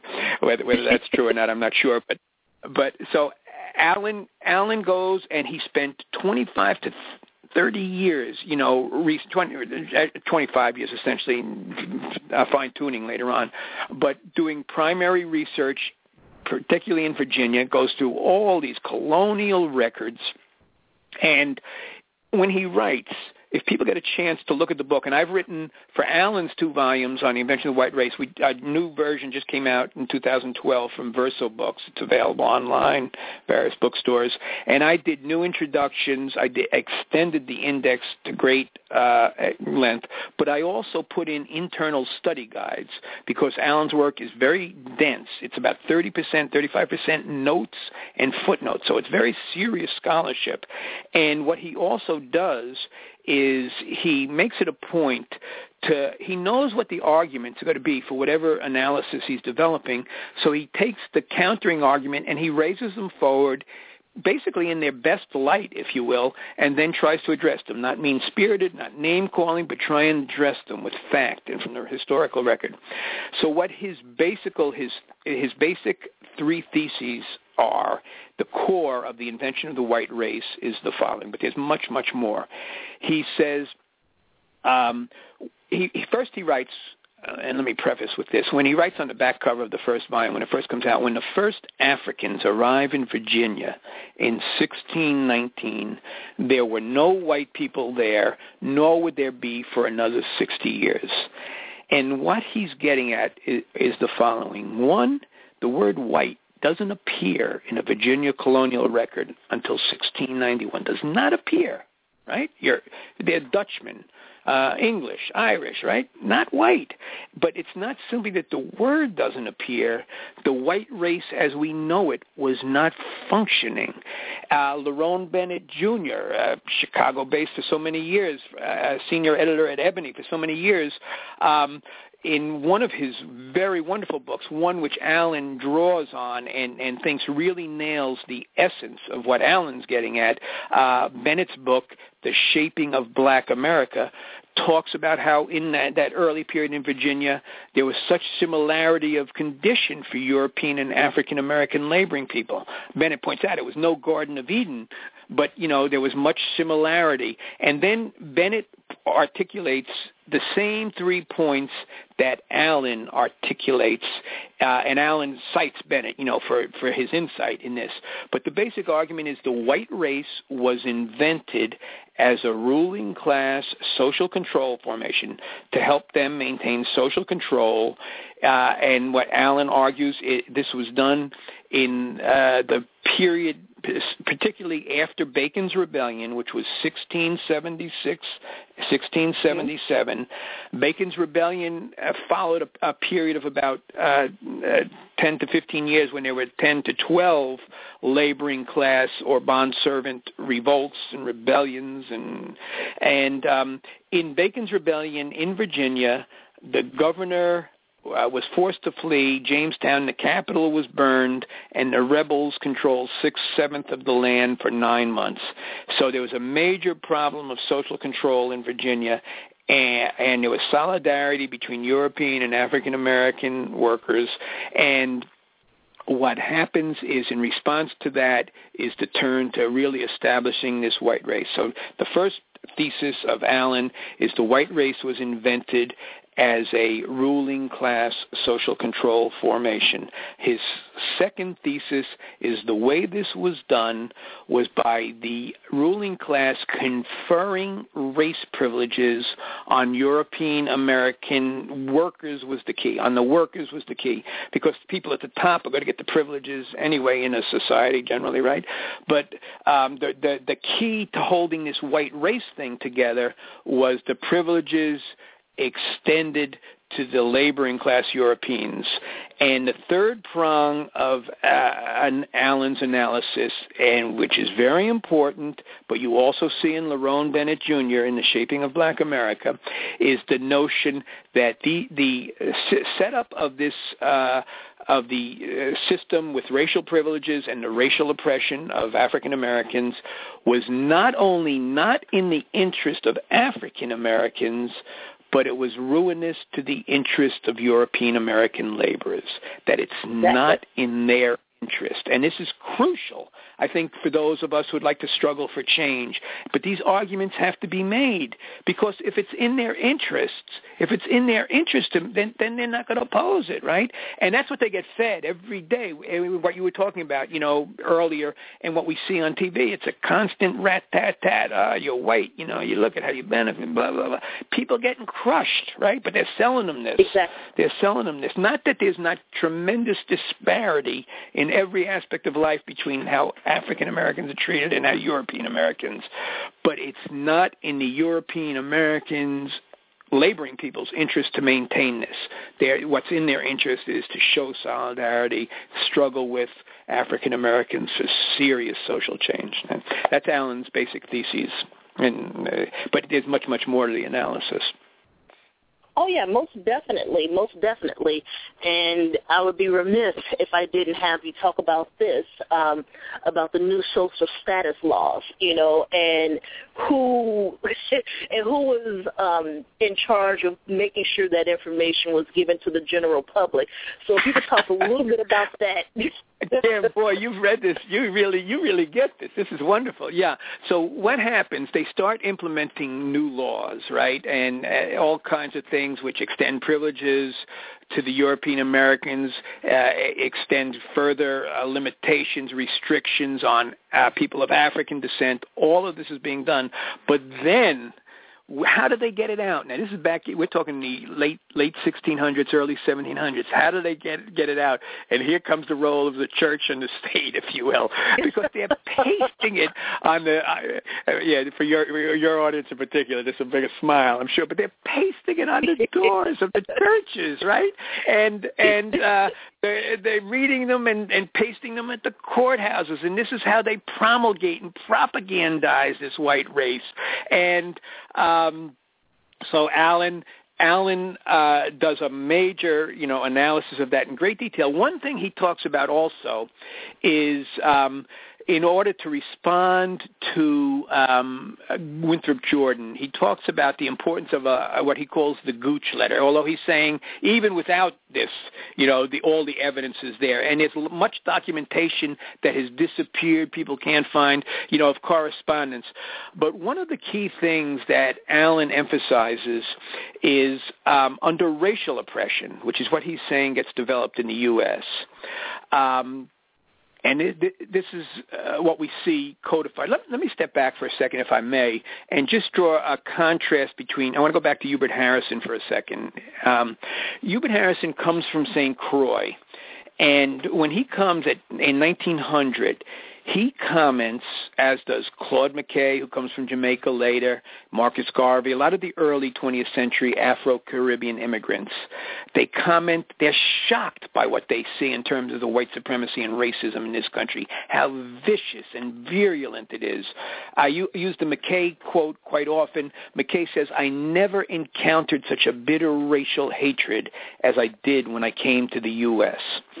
And the reason is that the social control system is maintained differently in the Anglo-Caribbean and in than in the Anglo-American plantation colonies, Virginia and Maryland.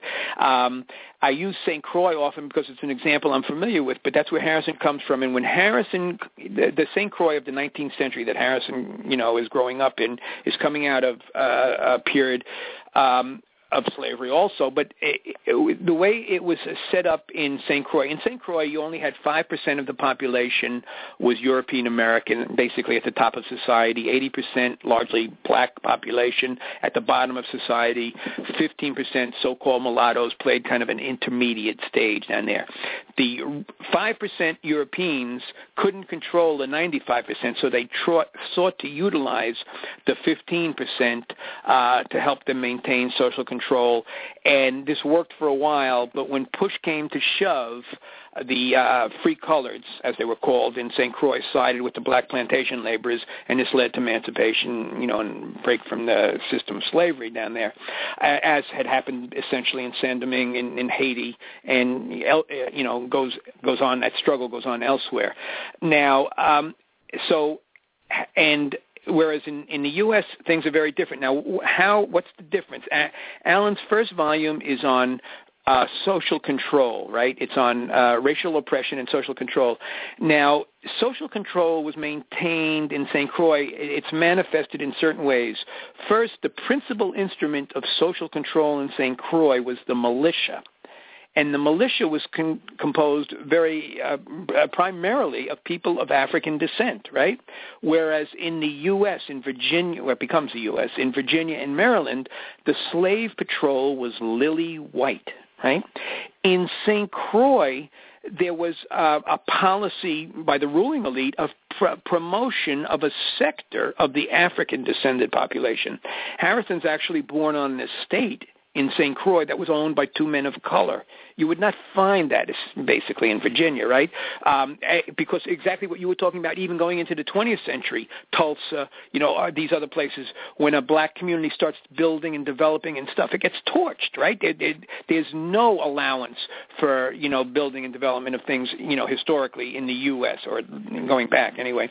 So, um, uh, in, in, in, whereas in St. Croix there's a policy of promotion of a sector of the African descendant po- uh, population. That's not the case in Virginia and Maryland, the pattern setting colonies.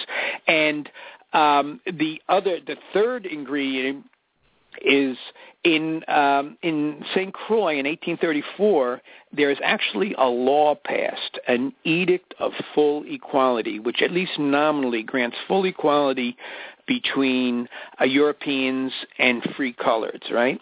In contrast, in the U.S., what do we have? We have the Dred Scott decision, 1856-57, which says that no, essentially, that no black person has any rights that a white is bound to respect. So these are different systems of social control. What Allen describes the U.S. is as racial oppression when it comes down so totally on all black people, right? Whereas in St. Croix or in Jamaica, Barbados, it develops into national oppression. It's a distinction in terms of who is playing uh, the, the key role in maintaining social control. And what Allen argues, one of the things, and I, it's something I posted on Facebook uh, within the past week, um, the what's important for people in this country to know is that England alone, of all the European colonizing powers, was shipping out a large uh, number of its own workers to Virginia and Maryland and things like, like that. So in the 17th century, the majority of the chattel bond laborers in Virginia were European American. And I, I really want to get people out of this notion that these people are willingly signing indentures. Allen points out that, you know, because, you know, that's another mental gymnastic thing that we're fed growing up here, indentured servants and black slaves, right? You know, that's one of the divisions we're taught. But um, the majority of European Americans who uh, had chattel bond servitude imposed on them did not come with indentures. And indentures, when you willingly sign a contract into becoming chattel, that wasn't going on. That's not what was happening.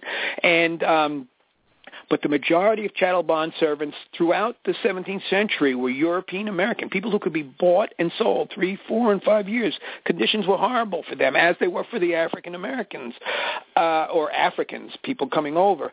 Um, but uh, what happens is, in the wake of Bacon's rebellion, uh, they start extending these racial privileges, but they're not promoting all these European American laborers out of the laboring class. They're just selling them this white race thing, right? You, you know, certain privileges, privileges which are rights back in England become privileges, race privileges here in the U.S. And mm-hmm. uh, one of the key things, I want to get back to Gooch, which is how I started on this. Gooch was the governor in Virginia. And at a certain point in uh, 1723, there's another set of laws that are passed. And one of the laws uh, takes the right of voting away from free property holding Negroes, if you will, right? And what most people don't know is that for over 80 years, black people in Virginia who met the qualifications could vote, right? It's going way back. And this was now taken away and when they send the laws, because it's still a colony, right, of uh, England, they had to send the laws back to England to, you know, ex- and and some questions arose in England. Well, if these people, you know, have property and they, you know, why can't they vote? Even in England, they didn't quite understand what was going. And Gooch is the governor, and he explains in correspondence back to them, this was done to impose a perpetual brand on free Negroes and people of color uh, to perpetually brand them. So what Allen comments uh, as he's as he's pulling all these facts together is surely this was no unthinking decision, which is a reference to Jordan, who's trying to argue that uh, white supremacy racism is an unthinking decision. He said, no, this is conscious ruling class policy.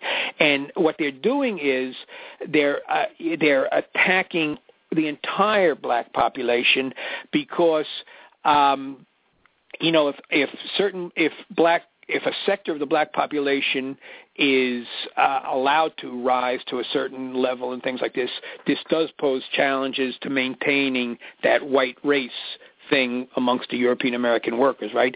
Uh, they they they like like to envision themselves or what, what is generally put forth is that any, you know, as we saw in the Dred Scott decision, uh, no white has any, uh, no black has any rights that a white is bound to respect. Sorry if I rambled on that. Oh no, no, no, no worries. And you know, um, I want you. There's there's so much more that I want to ask you, but I believe this right here is extremely pertinent. Can you talk about Elizabeth Key and expound on common law principles? Ah, thank you. Boy, did you, yeah, this is wonderful. Yes, Elizabeth Key. This is a crucial case in Virginia, which Allen documents at, at some length, and it's crucial to our understanding of family relations, particularly black family gender relations, and um, I, I just want to comment. When I was growing up and going to school, uh, there was a, a book by a fellow named Gutman, as I recall, right? The Black Family and Slavery and Freedom. And it starts, the story he starts telling basically is in 1790, I think, but it doesn't mention this case, and this case is crucial.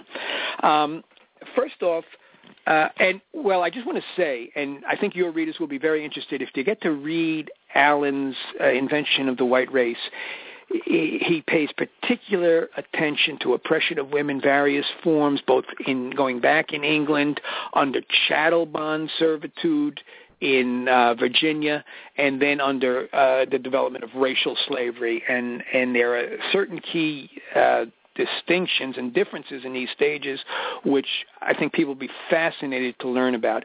But the Elizabeth Key case is important. Elizabeth Key is born, um, I believe her mother was African, African American. Her father was European, European American. And uh, they die. And she... Um, was a chattel bond servitude of a of a, a, a limited term chattel bond servant uh, when you know while they were alive, and that meant that in that period people would be serving five, six, seven years. They could be bought and sold and stuff. But when her time ended, you know, she would be would or under normal circumstances would be free. But the people who had who took possession of her um, her of her status, right, of her, um, tried to extend her servitude, right, and to extend it to um, lifetime bond servitude. And there would be these efforts before the full development of the system of lifetime hereditary chattel bond servitude. There would be efforts to extend servitude, particularly on vulnerable people. But the whole process, you know, went on for a long period, and there was struggle against it in various forms. One of the things that Allen points out is in the 17th century, um, there were many forms of um, struggle available to black people, and that the um, the status was of African Americans in 17th century Virginia for most of the 17th century was indeterminate in that it was still being struggled out. It wasn't fixed in law. You know, there there was no slavery in England. There there had been a, there had been efforts in England to impose slavery on English in 1547 to 1550, and it had been beat back. And there there, there had been a, uh, in Scotland starting in the early 1600s for almost 200 years. There was slavery imposed by you know on Scottish salt pan workers, um, but essentially there was no, you know, there was what were called the rights of the English to to be free laborers, right? And so in in Virginia, uh, when Elizabeth Key is um, you know her status is being uh, de- determined after the passing of her parents, um, and they try to extend her servitude to life. She petitions, which is one of the avenues of redress that was open to African American people in that period. This would all be taken away later on, right? The right to go to court, to testify, all part of the whole system of racial oppression and, and race privileges that later gets established. But in the early period, she could go petition. So she argues, and she argues argues that she should be free on two grounds. One, that she had been baptized. Now, that argument was one that sometimes prevailed, sometimes didn't. There was, you know, a history both ways in terms of that, but that was an argument that certainly could be made, and she did make it. But the second argument, which was very crucial, is she argued that um, in English common law, which is what England bases its system on for the most part, right? Uh, in English common law, the status of the child follows that of the father. In Latin, and forgive me for this, it's partus sequitur patrem. The status of the child follows the status of the father. And she argued that she should be free because her father was free, right? And she prevails and she wins and then and and she's is freed, right? But then what happens is the ruling elite, as they want to start moving towards lifetime bond servitude, realize this is not the way we want to go. So they, over the next period of years, about six years or so, they change the policy, right? And then what they start instituting and implementing in Virginia is the status of the child follows that of the mother. And why is that important? Because then if you have lifetime bond servitude and uh, the mother who you know if it's if it's an owner, an overseer or whomever is taking advantage of this African African American woman, the offspring will still be enslaved. This is a qualitative change, a qualitative change right here in Virginia in terms of um, treatment of women of the family, of the offspring, and people should know about it uh, because with both the, the decision in the Virginia Key case as well as a number of laws that took away the right of self-defense for quote Negroes, right? In this period, it really made the black family so subject and so vulnerable to attack and and uh, uh, you know with incentive, if you will, you know, in terms of the offspring will be enslaved. So it's a qualitative change, very significant for people who stu- study race and gender issues. I think. Excellent, excellent, and it's just so much to go over. And I'm going to ask you about the Lautenberg Amendment a little bit later, but I have a question the before. Great, great, you're on it.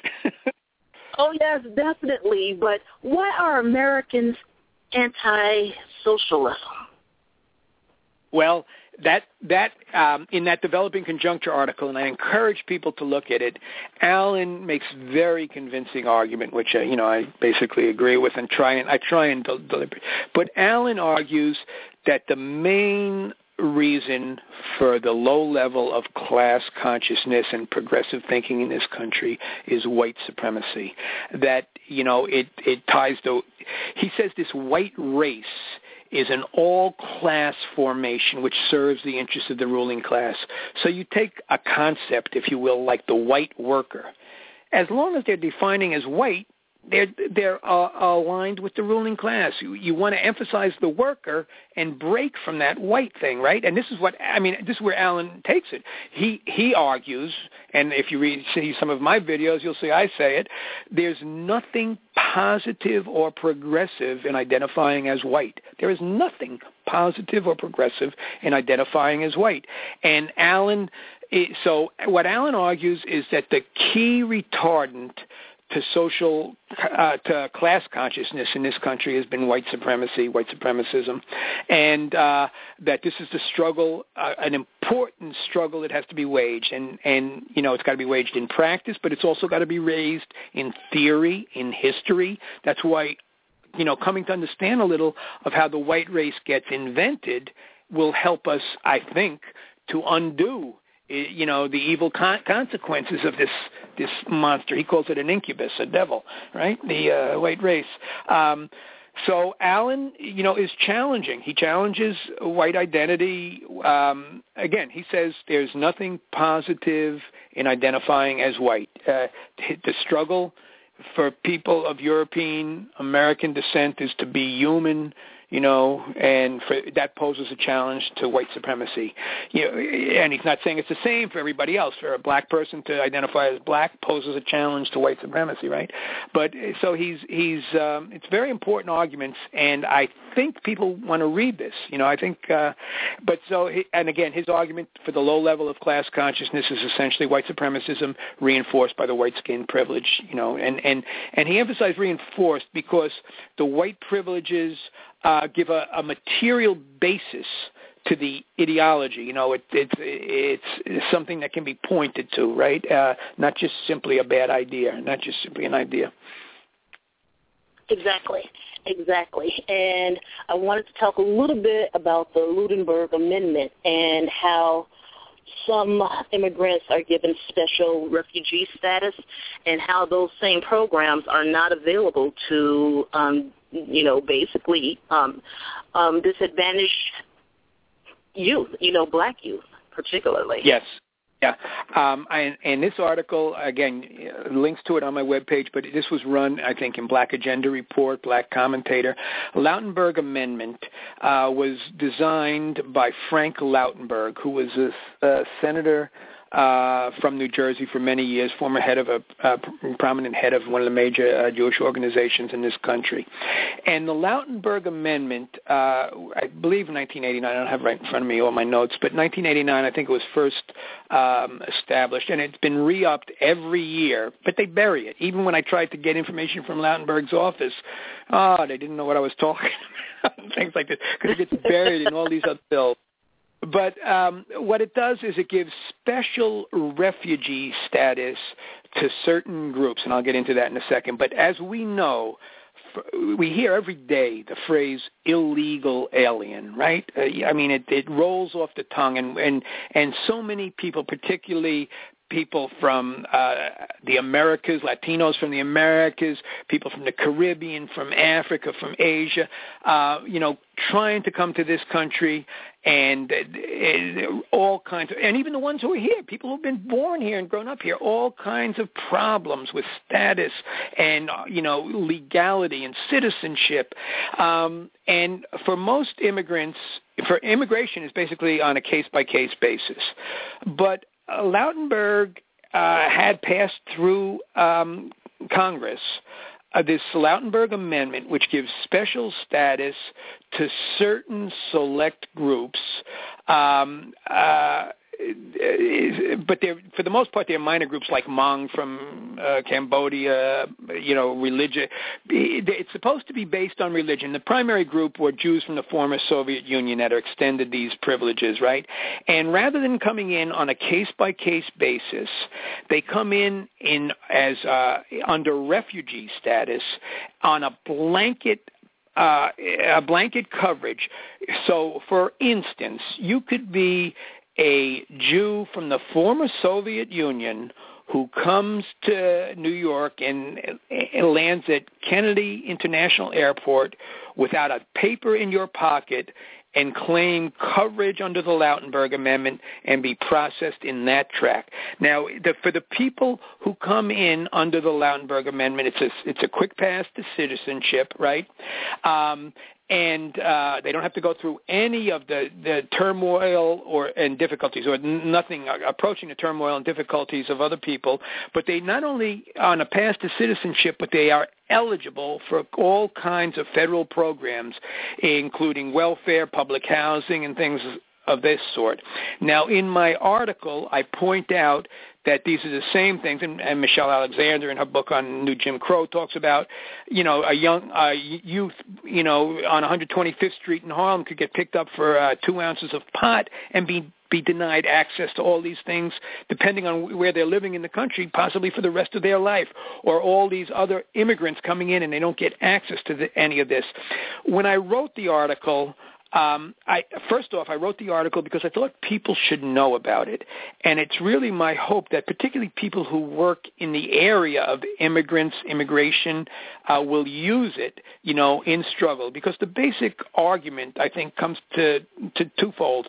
One, if you think the Lautenberg Amendment is good, and for uh, uh, you know, there's more details to that. For instance, the Lautenberg Amendment claims that it's for religious persecution, and I should mention this since we're doing this radio show.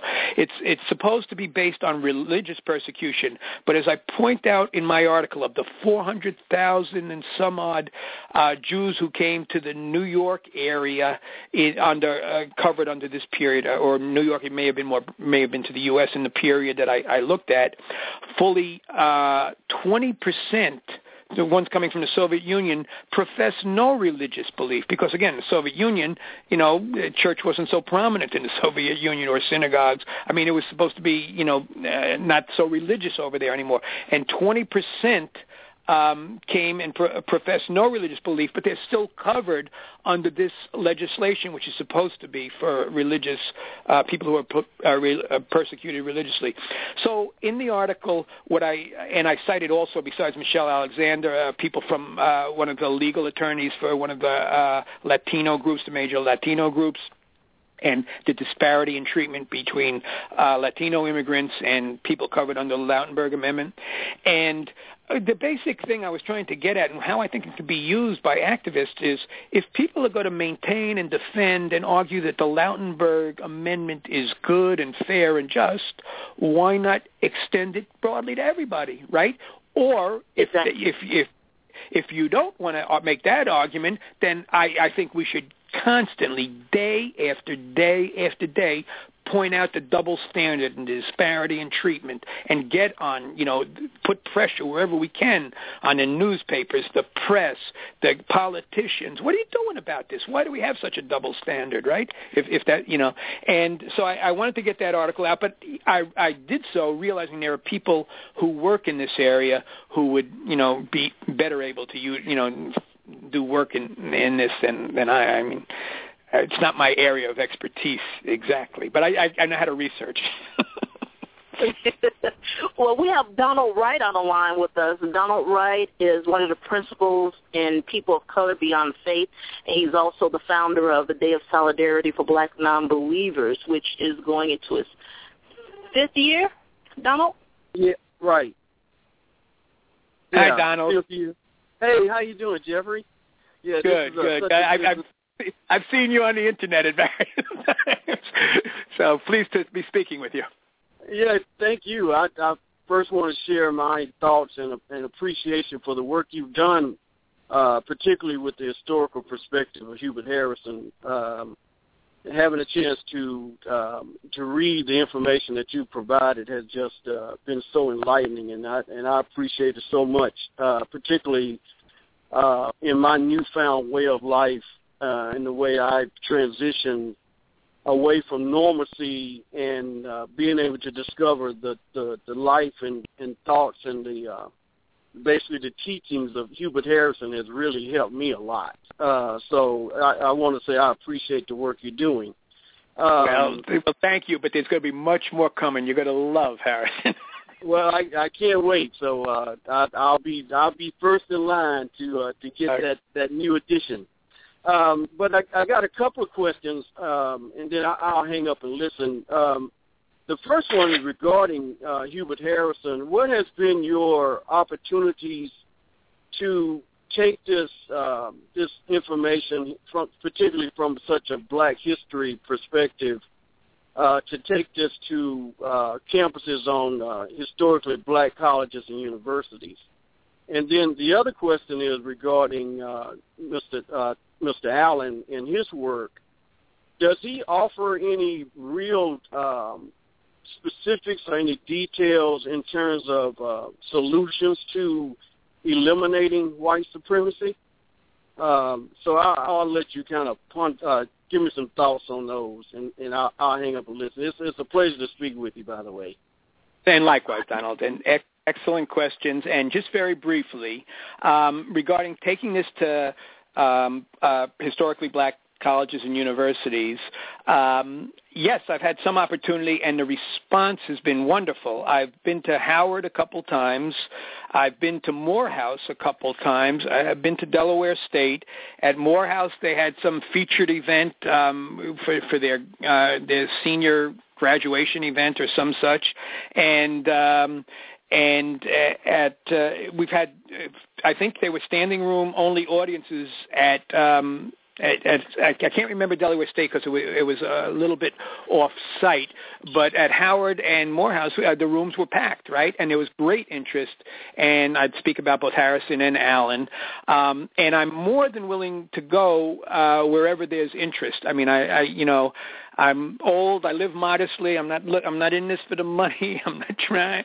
Yeah, I, I want to get this out, and I want to share, particularly with the younger generations, because uh, th- those are the people who are going to really carry this on. And I think, I just want to say, I think they're going to be the ones most receptive to Harrison and Allen. And the reason is, amongst others, uh, one of the reasons is if somebody's an, an established academic and they've been teaching for 30 or 40 years and never mentioned Hubert Harrison, it's tough for them to all of a sudden say, gee, this Harrison is really important, because people might ask, well, wh- where have you been for 30 or 40 years?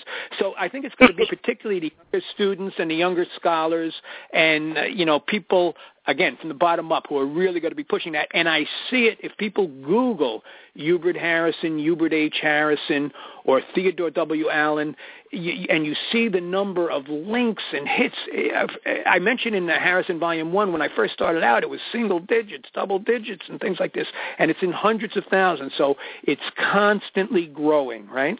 Um, and the appreciation and the interest. And that's why I feel part of my responsibility, besides going out and you know, speaking where, wherever people are interested, is to get Harrison in his own words, make it just publicly available, get his writings freely available. That's part of the agreement, not getting paid a penny for doing this thing with Columbia, but all his writings, permanent, searchable database online, you know that's that's the goal. Um, regarding um, the solutions from Allen, uh, at the end of my developing conjuncture article, um, I uh, I draw from Harrison and Allen, and we get back to what Kim cited earlier, the touchstone concept, where every area we look at in society is shaped in a white supremacist fashion, and what are we going to do about it? So as a general um, as a general guide, and this I get the same thing from Allen, and I use quotes from Allen to talk about that towards the end. I think it's crucial uh, that um, as we wage first off, I think the, the civil rights black liberation struggle is a, as it was in the 60s, as Harrison foreshadowed, it is a catalyst for social change in this country. It is a key catalyst. Uh, but I also think that it's in the interest of European American workers to be not only supporting that struggle, but you know, coming together with people where they can to push, you know, issues of class and opposition to this system forward. So I think what we want to do is, and I talked about this again in that article on my webpage about the work in the post office. There was not an issue we looked at in the post office amongst postal workers that wasn't shaped in a white supremacist fashion. So whether it was light duty denials, um, treatment of pregnant women, uh, I'm sorry if I lost you, uh, um, overtime, uh, penalties for disciplines or anything. Every issue we would raise, not only the issue, but the issue of white supremacy and how it's shaping it, and hammer away and hammer away and draw people together, uniting in that struggle.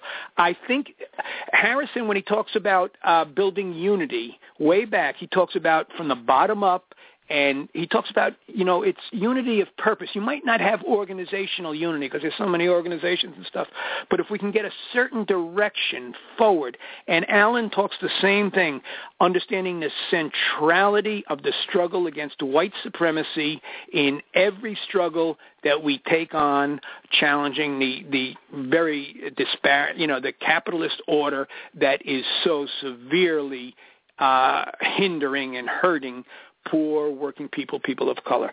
So every issue we look at, the centrality of the struggle against white supremacy in the context of those struggles. That's that's the direction. I think from that, leadership will emerge. You know, a little bit. Excellent, excellent. And one one other thing, because I would be remiss if I did not ask you this question: How has white supremacy hurt working class whites? Well, it, it's hurt them, uh, and I try and talk about this again in the article on the developing conjuncture. But if we look, if we look at the U.S., this is the richest country in the world are, and we spend the most money on health care. What are we? 47th in the world in health care. We look, uh, I cite in there, there's comparison studies between the United States and the other leading 19 capitalist countries in the world. We rank last in issues of uh, paternity leave, maternity leave, uh, paid holidays, workers' compensation, you know, all of these issues. We, we uh, of all the leading capitalist countries, don't even have anything approaching a labor party or a significant third left party. I mean, you know, they, they, there's histories of, you know, these parties exerting real influence in some of these other countries. We we are just so far from a real class conscious program putting forth demands for poor and working people. So I, I think where, where people are greatly hurt. You know, you, as a worker, without even an, an organized and strong union movement. You know, you're you're you're always you're vulnerable. You're or or no union. We're down to such low percentage even unionized of a workforce. And white supremacy is central to all of these things, to how unions get organized, who gets organized, who doesn't get organized. And um, you know, things have been written on this, and if you want, we can go into this more. But um, so I, I think you know, again, the struggle of every issue we look at, how's it shaped by white supremacy? How are we going to deal with it in the context of class struggle? You know, in the context of challenging the, the ruling powers that be. Oh yeah, most definitely. And you know, you were just talking about um, you know, the ruling class and how the, some of these things are set up. But I want people to really go back and do some research, research and realize and start taking a look at the labor movement and the labor unions that we've had, you know, over the years as they beat down the labor unions and, you know, crushed them and, and, and gotten rid of them and as they continue to battle them, as that was happening, the wealth gap increased and how all of this is interrelated. And so I think it's important for people to go back and do some research on this because it has, you know, a direct correlation to one another. And, you know, that's one of the reasons why I believe we received so much pushback with the Affordable Care Act is because mm-hmm. the social and this country does not have enough social safety nets in place. And it's had some disastrous effects on those in this country. Can you speak a little bit about that? Yeah, well, we, we certainly don't. And I think part of the reason uh, that there's such um, pushback against the, the social safety net and everything has to do with white supremacy uh, because the appeal – um, that is made consciously and unconsciously to so many white workers is if it's if it's public that includes black black people you don't want that right you know I mean that that's what what is part of what what goes into this white identity. That's part of what's got to be challenged and struggled against. Um, but we do need. I mean, I, even with my retirees group here in Jersey, you know, the, uh, there's a big push for single payer welfare for uh, um, Medicare for all, whatever. You know, in terms of health care, we want to get that that system in place. But you oftentimes can't even get the unions, many of which have been corrupted. Um, and I say that. I mean, I come out of the labor movement. I know the importance of a labor movement, but I also come out of a union, which was one of the four big organized crime dominated unions in the country. So all of this stuff gets set up in part by design. Let me, um, in terms of the workers and how the white supremacy shapes on a broader scale, uh, I just want to mention briefly, because it touches on New York and Chicago, the 1970 postal strike, which I'm very familiar with. Uh, in 1970, the postal, uh, the workers, postal workers, because many were on on um, supplemental benefits. The wages were so low, and there was no organized, uh, no unions representing, formally representing the workers, and there were key struggles waged in New York, Chicago, and many of the cities. Big postal strike, and um, and uh, they shut down the government. They tried to bring in the, the National Guard to sort the mail and deliver the mail. It wasn't working, right? And Nixon was the president at the time. Business Week did 28 pages. What's going on? Because Wall Street ran on paper and they couldn't get their paper. So this was a big uh, labor struggle coming in the wake of all those struggles of the 60s, um, heightened by the militancy, particularly of the black and Latin workers who had come into the post office, although the post office had been a long time historic employer of a certain number of black people, the numbers increased, and women increased in the 60s as a as part of the effect and and and aspect of the, these struggles. So there was a militancy in the post office in 1970, and in response to that postal strike in 1970, what the ruling elite did is the following: one is they um, set up a board of postal governors somebody that the president could point to and blame rather than taking direct heat, as you know Nixon did when Business Week and everyone was asking, well, what are you doing about this? What are you doing about this? They also recognized certain unions, um, and uh, but not even one union. So they recognized letter carriers, rural letter carriers, the American Postal Workers, and the National Postal Mail Handlers Union. But the National Postal Mail Handlers Union was a division already of Laborers International Union of North America, which is one of the four big organized crime dominated unions in the country according to the Department of Labor report in 1986. So the federal government willingly allows this union to come in to the postal workforce. They do not recognize the National Alliance of Postal and Federal Employees, which was a 98% black organization formed in 1913 after Wilson uh, segregates the federal sectors, right? So they consciously bring in this or this labor organization that for three generations and 50 years or so is led by father, grandfather, and grandson of, uh, uh, you know, one family, you know, with, very close ties to organized crime. The other thing they do, and this is crucial, is there's a conscious turn to a whiter workforce. What happens, um, the Chicago workforce at the time of the strike in 1970, I believe, was running 70, 75 percent, the Chicago postal workforce, 70, 75 percent black and Latin, 65 to 70 percent black and Latin in New York, a significant component of the postal workforce. What they do in the wake of the postal uh, strike of 1970 is that they pass a postal reorganization act which turns to a new hubs and spokes system for processing the mail 21 i think it is bulk mail centers nationwide each one nominally named after an inner city, but not in that inner city.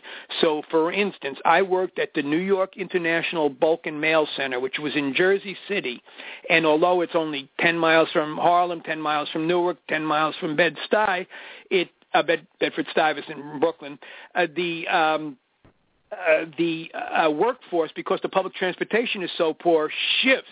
And when it's set up, it's about 80% white and 20% or less black, Latino, and Asian, a marked difference from New York. In Chicago, which was really a powder keg, you know, in terms of the labor struggles, I think they build their bulk mail center in Cicero or Cairo. I think Cicero's the town where the Klan was marching or, or something in that period. I'm not so Cicero is a sundown town in Chicago. You do not get caught over there when the sun sets, period. Right. So this is this was a conscious ruling class turn, and you, if you go back and you read through the congressional testimony, it's oh we got to go back to those type workers we used to have, you know, and stuff like that. They don't want any of this militancy of the '60s.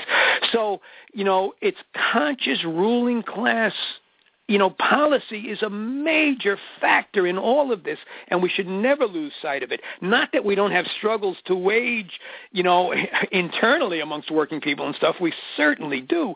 Um, and but again, I think overall, just stepping back for a second, as we wage these struggles, you know, to challenge the powers that be, working people, poor and working people, every issue how is white supremacy shaping it? How are we going to deal with it? And I think we want to prioritize certain issues.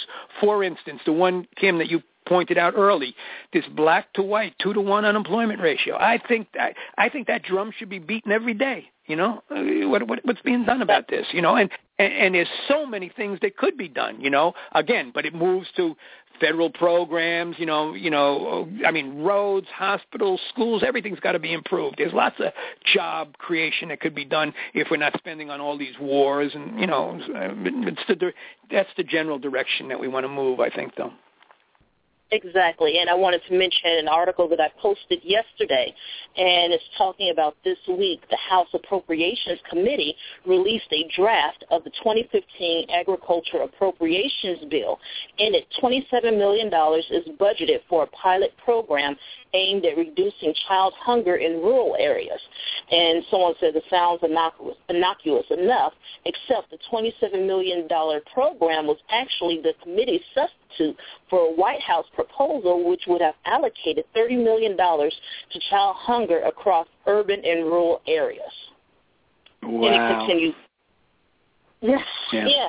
And it continues on. You know, what is the main barrier to social consciousness? Yeah, yeah.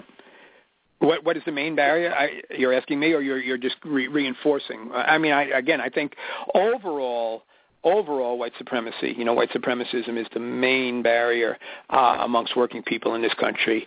Um, but that doesn't mean that there's not other. I mean, within the black community, there are other issues that black community is discussing and you know debating and things like that.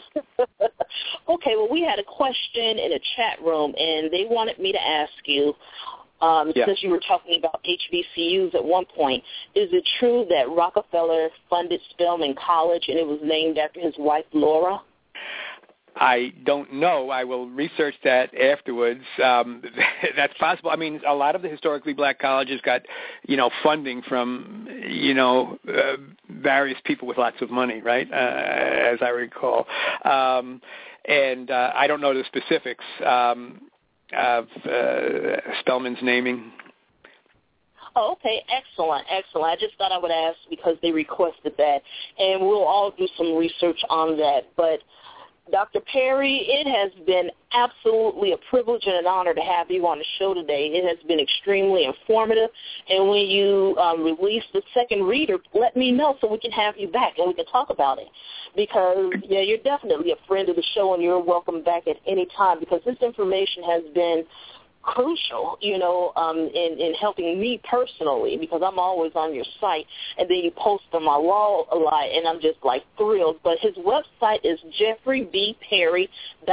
I posted it on all of our pages as well as in the chat room. I put it on Tumblr and Twitter. Guys, make sure you go out there. It's a wealth of information, a wealth of knowledge available to you. And what do you have coming up soon, Dr. Perry?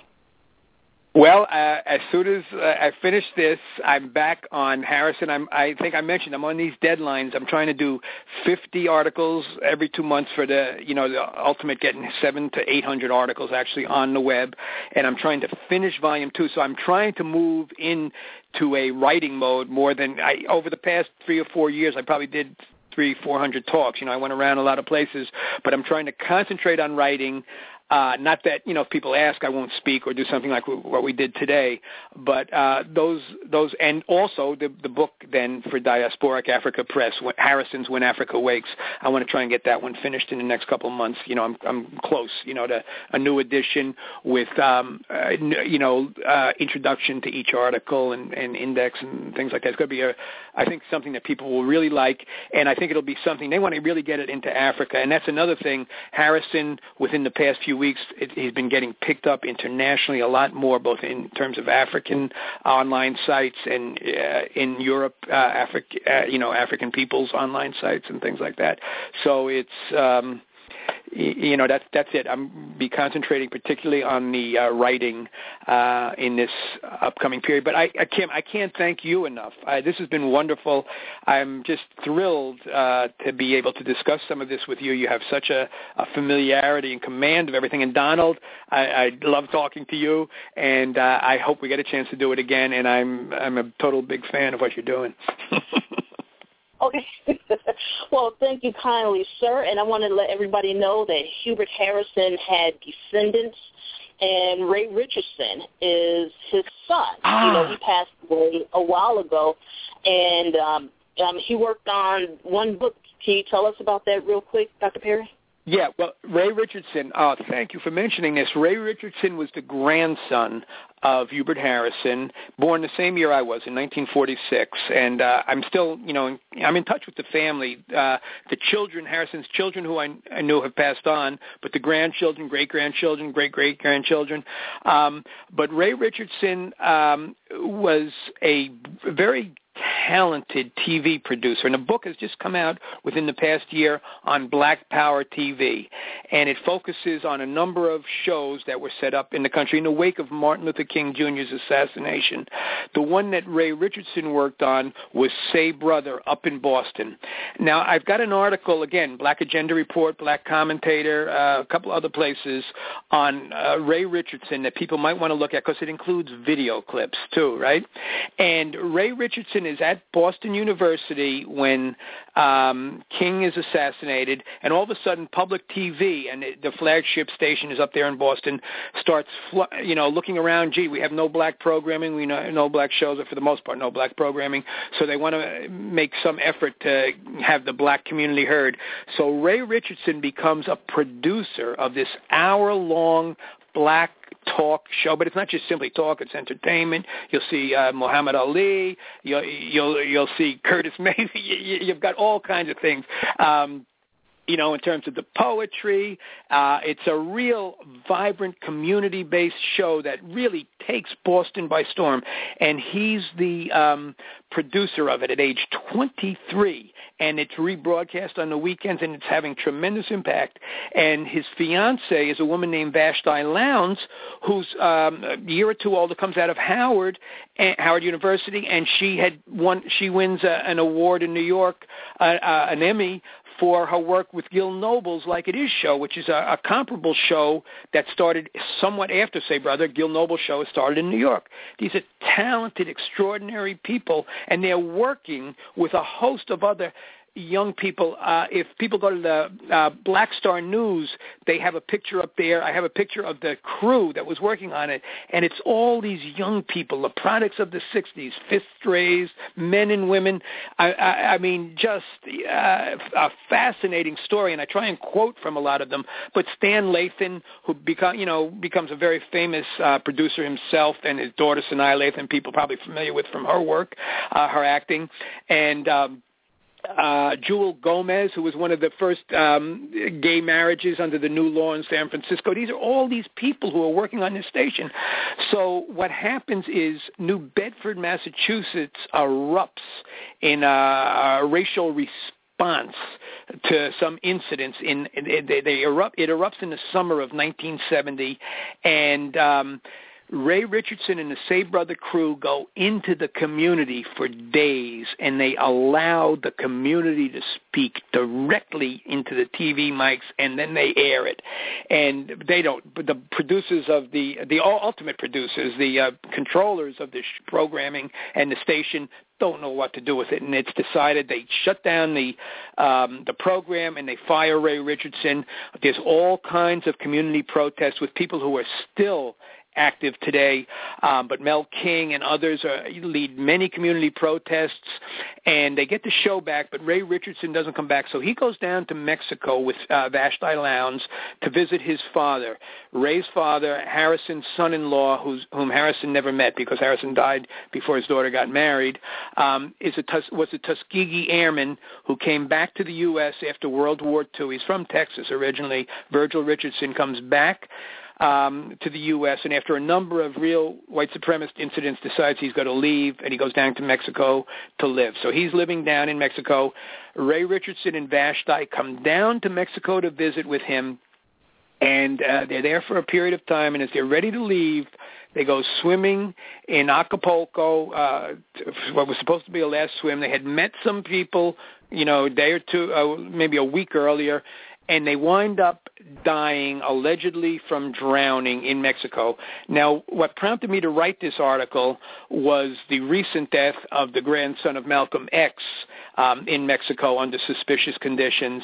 And I had known some of the family background on Harrison's grandson, but I worked with his other grandson, with Ray Richardson's brother, Charles Richardson, and we put together this article on Ray Richardson because when Ray Richardson and Vashti uh, die under these suspicious conditions in Mexico, this is the period of COINTELPRO when black leaders are getting, we've already seen Martin Luther King, Malcolm X, this period of George Jackson, Whitney Young in Africa dies under suspicious conditions. And when I'm looking in the Boston Globe at the obituary of the death of um, Ray Richardson, right underneath the obituary of Ray Richardson is the obituary of Jacobo Arbenz. If people are not familiar with Arbenz, Arbenz was the president, the elected president of Guatemala, a progressive left-leaning uh, administration who was ousted in an open CIA coup in 1954. I mean, the CIA, you know, claims credit for all this stuff, right? And they, um, and he had left. He lived in Cuba for a while, and he was now living in Mexico. So the same day virtually that Ray Richardson dies in Mexico under uh, suspicious conditions, that Ray Richardson allegedly drowns in Mexico. Jacobo Arbenz, according to the newspaper, also drowns in Mexico. And Jacobo Arbenz drowns in his own bathtub. According to the story, I said, "Oh, this is too much, right?" So we we put that story out, and on that one too, as with the Lautenberg Amendment, I put that out because I actually believe there is much more of a story here, not only in terms of the significance of the Say Brother crew and what they did and what these young people accomplished and the impact and effect they had. But also I think there's much more in the family. The Harrison family has always been suspicious of the death of Ray Richardson. Um, the mother and brother had their phones tapped. They were listened into. You know, they, they there's a whole history of surveillance of them, and they think there was probably U.S. government involvement um, in his death. Uh, so that's that Ray Richardson article, and it's up online. Again, if you Google my name, Ray Richardson, you'll come to it. I think people will find it of great interest. Excellent, excellent. Like I said, a wealth of information, a wealth of knowledge. JeffreyBPerry.net is the website, guys. Like I said, I've posted it all over the place. Go over there, take a look. Dr. Perry, thank you so much, and I definitely look forward to having you back. And I'm also going to give you a call about what we, we talked about earlier. So I believe that warrants more um, discussion there. But thank you for coming on the show again. You're a friend of the show. You're welcome back at any time. I can't thank you enough, Kim, and I, I really, I really mean this. I really appreciate the work you're doing, and thank you. Uh, I, I so much respect what you're doing. Thanks. Well, thank you, sir. And on that note, guys, have a safe weekend. It's a three-day weekend for some people. Someone can at least send me a plate, something. Anyway, you all have a good weekend. I enjoyed you guys. And again, this is Black Free Thinkers, and we are here to challenge you to think and live for yourself, not convert you. Have a great weekend, everybody. Bye-bye.